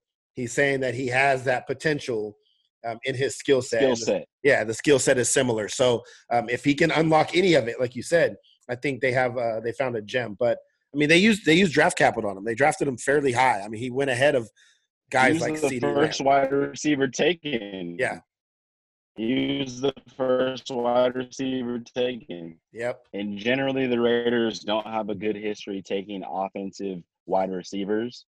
We'll say that. I mean, I'll be the first to admit it. We suck at drafting wide, wide receiver rookie that we didn't talk about in um, the AFC West is Jared Jeudy. That's what are your thoughts on Jared Jeudy with um, Courtland Sutton and Drew Lock? I love what Denver's doing. Noah Fant. I love what Denver's doing. When we get to our rankings, I'm going to talk about a quarterback and Drew Lock that I really like. Um, I think Jerry Jeudy is going to be good. I think right now that's a perfect compliment to a guy like Courtland Sutton. I think Courtland Sutton is a star, but I don't think he gets looked at as one. But I think he's. I have him in my top ten. Um, so I definitely like what what Courtland Sutton brings to the table. So Jerry Jeudy should see a lot of single coverage. Um, they also got KJ Hamler, who I really like. Um, and then you know they still got guys like DaeSean Hamilton and stuff like that. But Hamler's a sleeper, a sleeper, sleeper. Yeah, I love I love Hamler's game. Yeah, so I, am I'm, I'm excited to see what their offense does this year. They were coming on towards the end of last year. Um, I think they're kind of a I don't want to say a sleeper team because obviously that's Kansas City's division, but I, I can see them, especially from the offensive side of the football, uh, putting up very good fantasy numbers this year. Like all of their, I mean, you got Gordon and Lindsay, you got Jeudy and Sutton and Hamler, and then Drew Lock and Fant. And I, I think, yeah, I, I, think their offense is going to be uh, some. There's going to be some fantasy value in their offense. So let's let's talk about those rankings, man. Let's uh let's get into it. Let's. I got I got some Sounds good. I got some shocking rankings, and you know we'll end on these rankings, and then as we move forward um, David's going to be a regular here. Obviously, most of the shows have been shorter, but we're this Love. is our first fantasy episode. Um, as we go through the season, he'll we'll be making appearances. We'll be talking about you know weeks and sleepers for each week and stuff like that. So, but let, let's start with let's start with the quarterback position.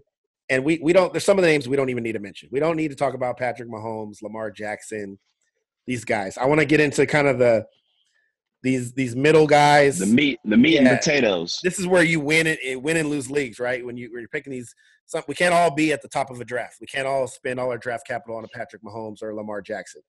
So, like outside of my top ten, which names may be shocking, may not be, I don't know. Just outside of my top ten is Aaron Rodgers, is Tom Brady, is Drew Brees, and these are guys that are like historically like at the top, you know, the top end of of, of value at the position. Um, Big Ben, Matt Stafford. I won't go any further. I have Cam Newton in my top 20, but just inside my top 20. But the guys I want to talk about uh, that I'm on the fence about, I ranked him number nine, Carson Wentz, and then number 14, Drew Lock. And I I I put Drew Lock at 14, but I'm gonna be honest. I really think Drew Lock could get into the top 10. I I know everybody's like, well, every, too high on him too soon, but I really think Drew Lock could be in the top 10 by the end of the year. And then Carson Wentz, I could reverse that and put him outside my top 15, possibly. So I want to know kind of your thoughts on those two. Um, maybe some guys that stand out to you. The, the top eight are pretty standard. It's Matt Ryan, Josh Allen, Russell Wilson, Deshaun Watson, Dak Prescott, Kyler Murray, Lamar, and Mahomes. So those guys I think are kind of locked in one through eight. Um, just from a you know the skill set, talent around them, teams they're playing on, how they use them. I don't know if you have any debates there, but whatever order you have them, those are my top eight quarterbacks, and then it goes from there. So, what do you think about Wentz? You talked about him a little bit. What do you think about Drew Lock and how high I possibly could have him getting into my top ten? And then what about the veterans, Brady, Reed, uh, Brees, and Rodgers? Yeah, no, I, I'm with you on uh, Brady, um, Brees, and uh, Aaron Rodgers being outside of the top 10. I think that these guys have done the huge numbers to where, you know, they understand that, hey, if I throw for 5,000 yards and, and a million touchdowns, yeah, I'm doing uh I'm doing my my team a service, but uh, it's not about individual accolades. I think they're more focused on winning, and they know that they have to have balance. So um, I think that in terms of actual football, their minds are beyond just individual numbers. So um, there's going to be times when they uh, they're on the three yard line and it's it's a pass play and and they say, okay, well actually I'm going to go ahead and just give it to uh, Alvin Kamara. I'm going to give it to you know uh, a Ronald Jones and a lot of these younger guys you know, I, I think are hungry to throw the touchdown, to be on Sports Center, to be on ESPN, to be trending. You know, so um, uh, a guy like Josh Allen, who's going to be in the in the you know the top ten for me, is one of those guys where you know when you're in the ten yard under the ten yard line, you're like, oh shit, he can either throw it or he can run it in, and it's pretty much whatever he does, I'm scoring fantasy points, and that's what I like about a guy like Josh Allen.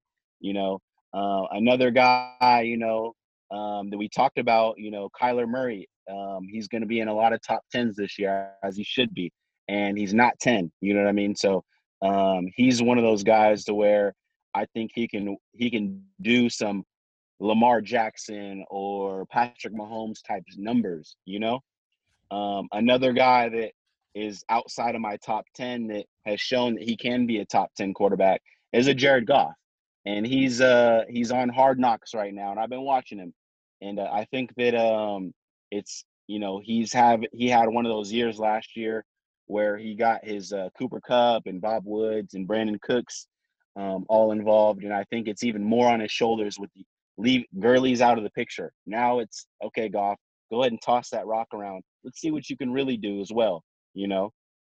Um because is it all McVay or are you going to be able to pro- prove that you are worth that contract.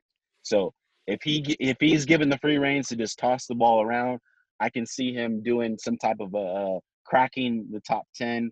Wentz also, if Wentz can show that he owns the field and he's um, one of those guys where he can uh, do numbers when he's healthy, but he's also shown that you know he's had some really shitty games. I'm not gonna lie. When he play, he's played some some tough teams, and you're a Cowboys fan. You know how it is to where Yeah. you know s- some of those division games. He's not going to just be running down the field and, and tossing TDs. So uh, when he's playing the Cowboys and they got their D line and he's getting sacked a few times, does it get in his head? And is he going to be a uh, more so a top 20 to 25 quarterback in those games? Yes, I think he's going to have some games where it really lets down. So to me, I'm not only am I looking at the individual player, I'm looking at the whole division as a whole. Um, I'm looking, is he going to be in some shootouts? Is he going to have some of those games where it, it allows him to have some bad games? Um, I'm really high on Josh Allen because I think with the getting out of uh, Brady getting out of there, um, it's going to allow him to be in a lot, more uh, position of power in terms of the Buffalo Bills having a, a real shot to win that division. Um, so um, I really think that you you made some good points about uh, Aaron Rodgers, kind of you know, not to say that he's lost talent and as a person, but I just don't think that he's going to be in a situation to where he's going to throw it um, 45 times. I think he's going to keep handing the ball off to Aaron Jones. I think he's going to utilize AJ Dillon handing the ball off, and I think that's when their their best is when they, you know, Aaron Jones is doing good. Right, So free Davante Aaron Adams, Jones, free course, Aaron Jones. yeah, I think uh, you know, of course, Davante Adams is uh, going to get his. I like Allen Lazard over there for uh, emerging receiver. Shout out Allen Lazard. I got him on one, uh, my Madden Fantasy Sim League team. Oh shit. Uh, 32 teamer, by the way. Um, so yeah, no, I, I definitely I agree that um, the Brees is just outside of the top 10. He can, I think Brees will have his weeks where he does top 10 numbers, but um, him being like a number one overall weeks, um, I don't see that happening. Deshaun Watson, he's lost a little bit of steam with the with the whole not having, uh, you know, DeAndre Hopkins, a top three wide receiver, regardless of anything you know you've seen over the last several years. Uh, when you lose a wide receiver like that, you know it makes the the field a little bit tighter. You have to, yeah, your throws got to be a little bit better. And we've seen how the shitty offensive line of the te- uh, Houston Texans is, right. and uh, you know, can he stay healthy with that an offensive line like that is one of my questions. So, yeah, man, I I think we're pretty consistent. Uh, Matt Ryan, we'll see what he can do. He's he's shown that a year to year, he's either Matty Ice or Matty get the hell out of here. You know, so um, Matt Stafford, uh, when he's healthy, he tosses that rock around, but um, he's getting up there in age, and we'll see what happens if he can be consistent. I think the only knock on him is can he be consistent? He's in a tough division. Um, and then, you know, uh, of course, you know, Drew Lock, who I'm also, I, I've seen quite a bit of him. He's in, you know, the Raiders division. Um, he's going to have to be, be competing against the, uh, the teams like, uh, you know, Patrick Mahomes led teams where he may be coming from behind and he has to hit Jared Jeudy or Courtland Sutton or Noah Fant for big yardage. Will he take that next step, man? I'm rooting for him. I'm rooting for him in fantasy. I think he'll do some numbers, some games, but again, consistency in these in these uh, quarterbacks is uh, what separates them from the top five and top twenty. So yeah, no, no, no uh, doubt. those are kind of my Especially- thoughts. especially when especially when you're talking about a year two quarterbacks, right? You have a quarterback come in rookie year, he plays well towards the end of the season. Now the defensive coordinators have had a whole offseason. Well, I mean, they've had a whole offseason to watch him and kind of make adjustments and find out what he likes to do. And so that year two is I think is important. We saw it with Patrick Mahomes. Even last year in Patrick Mahomes or um, the second year Patrick Mahomes, he had to make adjustments. I mean, it's Patrick Mahomes, so it worked, but you had to see adjustments made. Lamar Jackson had to make adjustments. Kyler Murray will have to make adjustments. Uh, we, we've seen it in a number of these quarterbacks. Um, I'm going to point out my first disagreement with you on the running back situation. I actually do have Saquon Barkley ranked number one, uh, mainly because I think this. I mean, barring injury, obviously, but I think barring barring a major injury, I think he gets back to the heavy volume. I do worry about the Giants' offensive line, but we seen that you know two years ago when they had a shitty offensive line. Uh, he was he was receiving the high volume of touches both in the passing game and running game, and he was able to produce. I just like what I, I like his skill set. I think he's he's probably the most talented back I've seen it a long time. As just from a skill talent or a, a pure talent perspective. But obviously, he plays on the Giants, and the Giants are you know a shit show right now. So are they going to be able to be in enough games to allow him to get his touches? I think they'll use him in the passing game. I think it's all about health with him. If he stays healthy, I think he'll produce. Um, I could tell he was injured last year. He never looked right. Um, I don't see, again, I don't see them the usage changing with him. They don't have a backup. I mean, we've all seen the Wayne Gallman show uh, for a number of years. He's had good games, but he's never been able to really stay consistent. Um, so I have I do have Saquon number one, and then I have McCaffrey. There's a lot of haters out there on Ezekiel Elliott. I don't understand why, but not just as a Cowboys fan. If you look at the numbers, he's been the most consistent running back since he's been in the league. Um, and when you have 1,200 yards and you're it's considered a down year, then you know you're doing something right. So um, I like Zeke. I think he'll get involved in the passing game. Um, they've used him a lot more in that the last couple of years. I love Kamara. Those are like my top four. I think you said it too. Just you had them a little bit in a different order. Um, and then after that, kind of these late first round guys that um, we're looking at mainly because I think it's a running back, top heavy running back class that you need to be drafting in your drafts. Love Miles Sanders. Um, I haven't have him inside my top ten. I also moved David Johnson up a lot going to Houston. Um, I don't I don't know why. Uh, maybe it's maybe it's still this this piece of my heart that still wants him to be what he was. Uh, but I, I, I, like that situation for him. I know their offensive line isn't very good, but I, I just have this feeling he's going to get he's going to get right there. I don't know what it is. Maybe it's the Deshaun Watson factor. I have a feeling he's going to get right there. I mean, Lamar Miller was producing there, um, and I think David Johnson's better than Lamar Miller. So I think I think David Johnson takes a step up. I have him in my inside my top ten, and it's it's gonna be. I have Derrick Henry outside, just outside my top ten running backs, and there's people taking him number one overall. And I mentioned it earlier. I'm not a Derrick Henry guy. I think the last couple of years, I've seen inconsistencies. Games where he'll have 63 yards, and then games where he has 200. And I actually made a bet with somebody on our on our line about Derrick Henry's numbers. Your bit, your your homie Birdo. Uh, I made a bet with him about having more than 1,200 yards, I believe. So I have I have Derrick Henry under 1,200 yards this year. So we'll see how that plays out. I know it's not going to be the popular opinion, but guys, following that, I have like Mixon, Drake, Ekeler, Gurley, and then um, like Melvin Gordon, Le'Veon Bell, and then that's where I have Clyde Edwards-Helaire slotting in at number 18, Devin Singletary, and then also probably another surprise is Leonard Fournette. I have him just inside my top 20.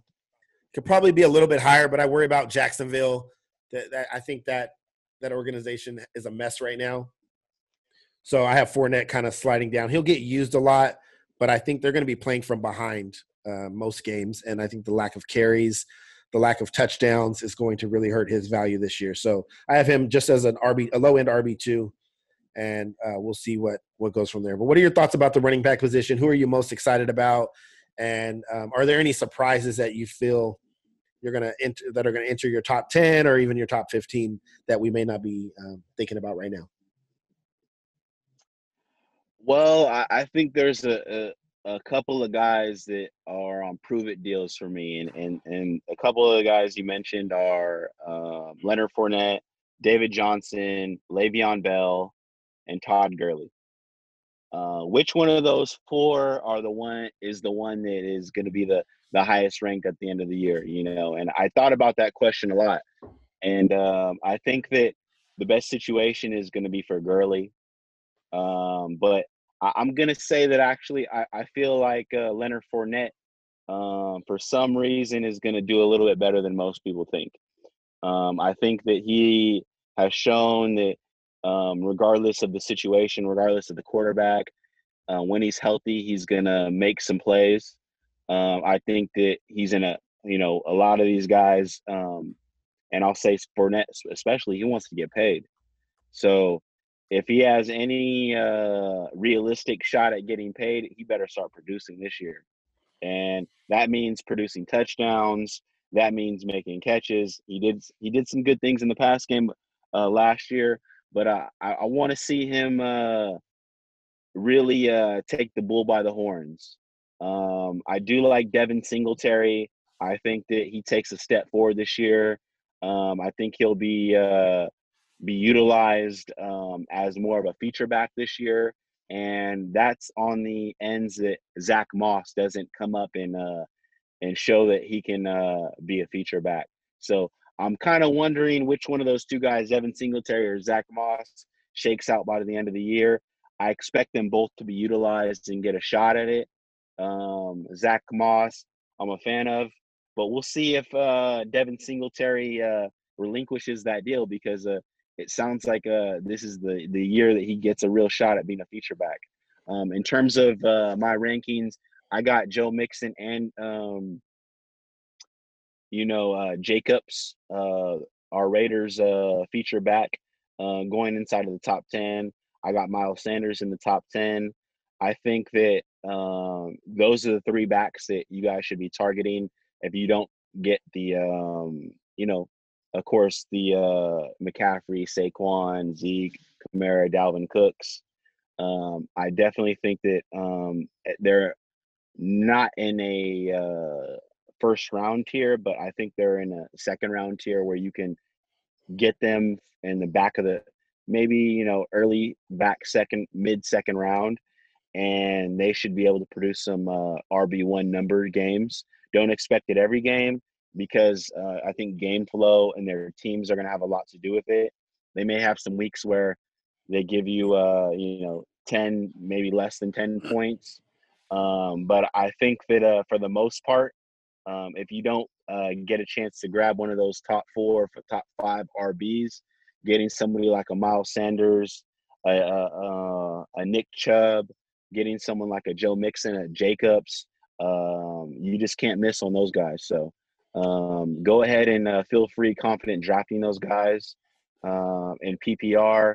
Um, Austin Ekeler, um, he's going to be teeter totter up there in the second round, depending on who you talk to. I think that uh, he'll be able to make some noise in PPR. One guy that I'm higher on than a lot of people is James White. I think that he's going to be the steady piece in the uh, the Pats backfield. Uh, we've heard some things that Sony Michel might be available, might not be available. Uh, we heard uh, Twitter explode when Damien Harris was going to get a shot. Um, but I think at the end of the day, James White, um, if you look at um, some of the reports coming out, some of the, the videos that James White has been, uh, been the consistent, you know, the feel good spot for that team. Um, so in PPR, I think that you should uh, target him later on in rounds. Another guy that I think that is uh, going to do some things that um, you know probably right on par is is a David Johnson. I think that uh, David Johnson is going to get uh, an opportunity to be featured. Uh, you talked about how you're higher on him. I'm not sure if I'd put him in the second round, but I definitely consider him in the uh, third or fourth. Um, if you in PPR leagues, um, I think that he's gonna early and often early in the season if he can stay healthy he's to be able to uh, show why um, they traded for him. And um, i think he just needed the opportunity. Uh, he, they lost faith in him and uh, down in, in arizona and now you got somebody behind him you got a young quarterback that's going to need to lean on a veteran presence um, Gurley, um, I, I don't see him, a reason why he can't uh, produce RB1 numbers some weeks, but I definitely see uh, where they'll be pass heavy a lot of a lot of games. So that's my only scare for him. What were you gonna say? Oh no no no. Um, I mean, I agree with I agree with all of that. I think um, I, I think David Johnson. I, I, right where you slotted him. That's about where I have him. I do have him inside okay. my top ten, but I I have running backs like, or I have him just outside my top ten. But I have running backs like obviously uh, Josh Jacobs and Mixon right up there. Um, and I think right around the third round, end of the second, beginning of the third round is kind of where I have David Johnson um, slotted in there. And and you talked about like the veteran guys that that are improve it deals or prove it years, and Le'Veon Bell and Todd Gurley, and I think all of them are going to be given that opportunity to prove it. I think they're all going to be feature guys. Um, no more talking about it. Just get it done, and we'll see if they can take that take that next step. Fournette being on a contract year, I think, is big. I like that. Uh, we didn't really talk about Kenyan Drake, but I think Kenyan Drake fits in there somewhere around like RB 12, 13. I think he's a guy that's yeah, yeah, produce. Um, and, and then there's the the the the uh, young young guy like uh, uh, Swift. Uh, I know we talked about Ceh, um, Dobbins. You know, I, I think that some of these acres, some of these young guys are going to be. Which one is gonna is gonna uh, shake out to be that guy that wins you a league? Right, right, absolutely, and and there's always a guy, right? Especially lately, we've seen rookie running backs come in and and make impact, and I think um, as we kind of get into the season, we'll talk more about the, you know, our guys that we see as sleepers, the Antonio Gibsons of the world, the the um, Ke'Shawn Vaughns, things like that. Um, I kind of want to focus on. Hey man, a lot of people are getting ready to start drafting. We're two weeks away from draft. Who who are guys that, that should be targeted? And you you mentioned it, Nick Nick Chubb. Um, you kept this year the Miles Sanders of the world, the Mixons and the Jacobs. Go get those guys in the second round. Go get those guys at the end of the first round because um, they're going to be. Those are guys that aren't really splitting carries. They're guys that are are going to be featured and and they they could possibly win you leagues. Uh, moving on to the to the wide receiver position. Um, let's just do. We're going to do pass catchers all together. We're going to do wide receivers, tight ends together, just sure, sure. because Sure. tight ends. We all know the tight end position is not very deep. Uh, once you get past the main guys, you're you're fighting for trying to find guys. Um, you know, just a just a plug and play every week. So, pass catchers.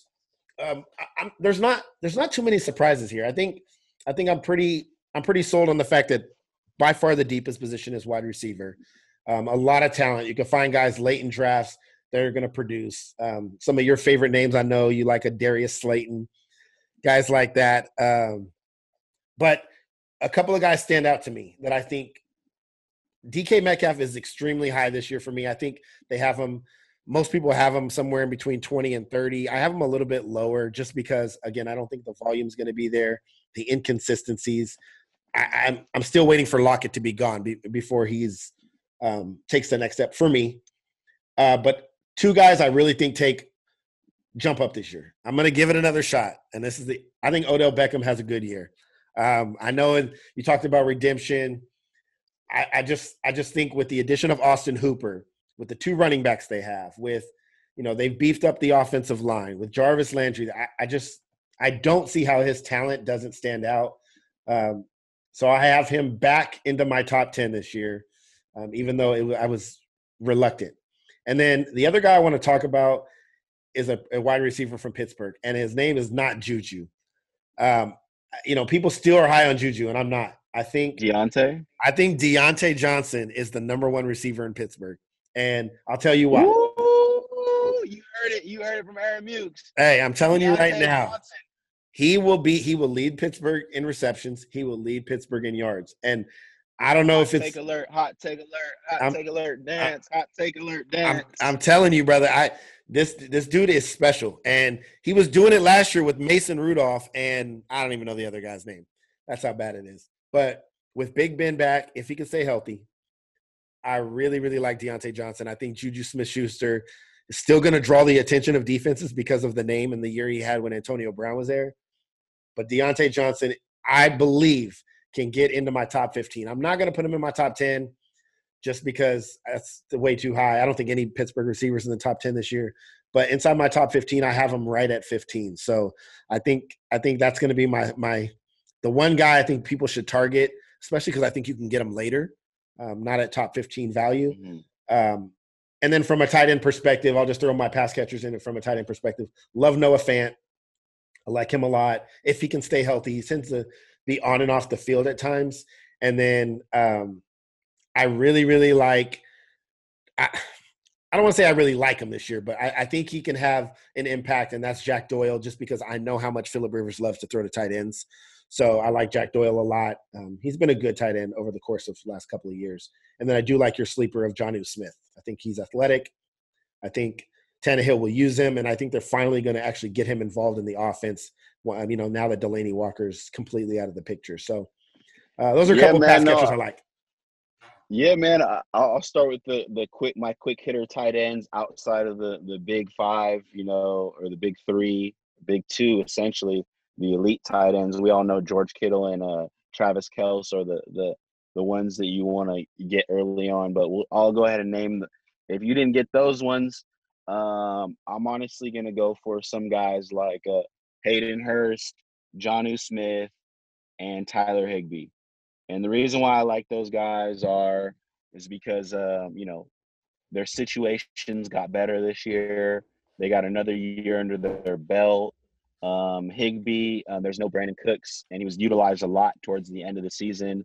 Um, Jonnu Smith, no Delanie Walker this year, and Hayden Hurst. Austin Hooper just exited about 100 targets, and Hayden Hurst, you know, he's, he's got sure hands. he was a former a former first round pick. Um, he's third year, third or fourth year into the third year and thinking to the league, and um, I think he he has a shot to uh, prove that uh, what the Falcons thought is that you could plug a tight end to there, and with uh, Calvin Ridley and uh, Julio Jones on the outside, someone's going to make those tight end catches. Um, in terms of wide receivers, I know we all talk about the DeAndre Hopkins, the Davante Adams, the, the Julio Jones, the Michael Thomases, but um, some of the guys that I'm uh, higher on in terms of that are lower in, into the uh, standings is you know a guy like Bob Woods, Robert Woods, who um, who's made some big plays when he's called upon. Um, he's he also gets some of those jet sweeps. Um, I would be talking about a Deebo Samuel if he was healthy because uh, I think that he makes a big leap. Um, also, um, you know, of course, there's going to be guys like uh, uh, that smash their ADP. Um, and who who's that guy? Who's it going to be? Is it going to be a Diontae Johnson? Um, another guy over there whose name is made some noise, and I think they put, made a second round pick on him is Claypool. So uh, we'll see what what he can do. Um, but in terms of like lower ADPs that I, guys that I'm targeting, um, I definitely think that uh, you know, Diggs has lost a lot of steam, and I think that he's lower on a lot of people's draft boards. So um, he's back to back thousand yard seasons. He's a clear cut number one. I think that he's getting more volume this year. Love Diggs in Buffalo. Love Diggs in Buffalo. I think that he's going to be a he's going to be he's going to be nice there and i think you're right i think people are dropping him on their draft boards and i think that's a that's a nice target to to try to get later in yeah at the adp you know and uh, i think again uh, people are scared uh, that tom brady can't throw anymore and uh, mike evans adp has dropped significantly um, i think that he's somebody that he's shown nothing but the ability to compete at a high level he's had a thousand yards every year I think with Tom Brady, uh, Tom Brady's going to get him the ball. Obviously, Godwin is a little bit more, um, you know, ideal in terms of a slot wide receiver and outside. But I think that they'll both have enough yardage to, to, um, you know, to show that hey, you know, I spent my draft capital and I got what I needed. So, um, you know, of course, uh, DJ Moore, uh, one of those guys who I think uh, continues to uh, arise as a solid fantasy uh, wide receiver. Um, you know, I'm a little bit timid on um, uh, picking up a uh, a guy like who who shot up the uh, tight end ranks like Gesicki. I think with Ryan Fitzpatrick, he did a lot of numbers. We'll see what he can do with Tua. We'll see what he can do. I think that he continues to rise, but um, I'm a little bit timid on Gesicki's uh, ADP as he's gone up the draft boards a lot, so I don't think he's uh, any longer a sleeper. Um, I think that Mark Andrews, uh, another tight end who's uh, I think you're a big fan of as well, um, is going to be able to uh, keep that connection with Lamar Jackson. Um, I also think that Hollywood Brown is, you know, he didn't get a chance to play as much as he wanted to last year. I think he's going to do some numbers this year. Uh, does he make a thousand yards? I don't know, but I think he'll make some big plays week to week. And if you play him against the right team, he may win you a week. So it's you, the the Hollywood Brown conversation to me reminds me a lot of the DeSean Jackson conversation. Um, DeSean Jackson, oh, yeah, definitely. He he plays a lot like DeSean, where he's going to have those games where he's going to go for 180 and two touchdowns. Um, but you're going to have to also endure those weeks where he might have three catches for 20 yards or whatever it is, or nothing. Um, we did an article on that. Remember last year? Yes, sir. yes, sir. Uh, we we did Jackson five. Yes, sir. We did, the, the emergence of the small receiver is back. When you talk about Tyreek Hill and Henry Ruggs can be added to that list coming up. So, um, man, a lot of good shit today. A lot of good stuff. We touched on a number of topics. Um, obviously, this is our first fantasy football show. We got a lot more coming to you. We could talk about um, rookies as they as they go through the season. We're going to talk about a lot more rookies a lot of these teams as uh, these position battles are going to shake out. We're going to get into all of that. Um, again, shout out to my boy David Gonzalez. You see the title belt on his shoulder. Listen to what he's saying, man. It's uh, he's definitely going to give you some good content to win you some leagues. As we get closer to the season, we will have one more episode, one or two more episodes before the season starts, where we will get in heavy into some mock draft stuff, stuff like that. Um, we'll talk a little bit about defenses and kickers, but let's be real you're not winning your league because of a defense and kicker. Uh, follow my boy David on Twitter. It's at Sack Fantasy Experts with the X. Um, again, good good content he's producing out there, and then uh, he'll be back on the show a number of times. So follow us, Sideline to Sideline Podcast. It's at S2 Podcast. Uh, download, share. Um, again, we we appreciate you guys listening. Um, David, what do you got? Send us away, brother. You know, man, I just want to say uh, it's going to be a, a, a bumpy ride this fantasy season, but keep following along our journey. We're going to keep dropping gems to you guys. And if anything, we'll, we might make you guys laugh a few times when we disagree. So, uh, yeah, I'm, I'm, I'm enjoying this, and uh, we look forward to get some more content to you guys, man. Sack experts on Twitter. Um, feel free to send in any questions. I'll answer them on here. And uh, we'll go from there, fellas. Good yes, luck. sir. Yes, sir. Follow the show on IG, sideline to sideline underscore podcast. And then again, man, just just download and share. Uh, we're just trying to bring content. We're from you know from Cali, Sacramento, so all these local cats that are listening, we appreciate you. And until next yeah. week, feel free out. to debate us too. Yes, sir. hey, shows will go live. Shows will go live soon. So uh, can't wait to get the interaction going. Uh, again, thank you everybody for listening, and we out.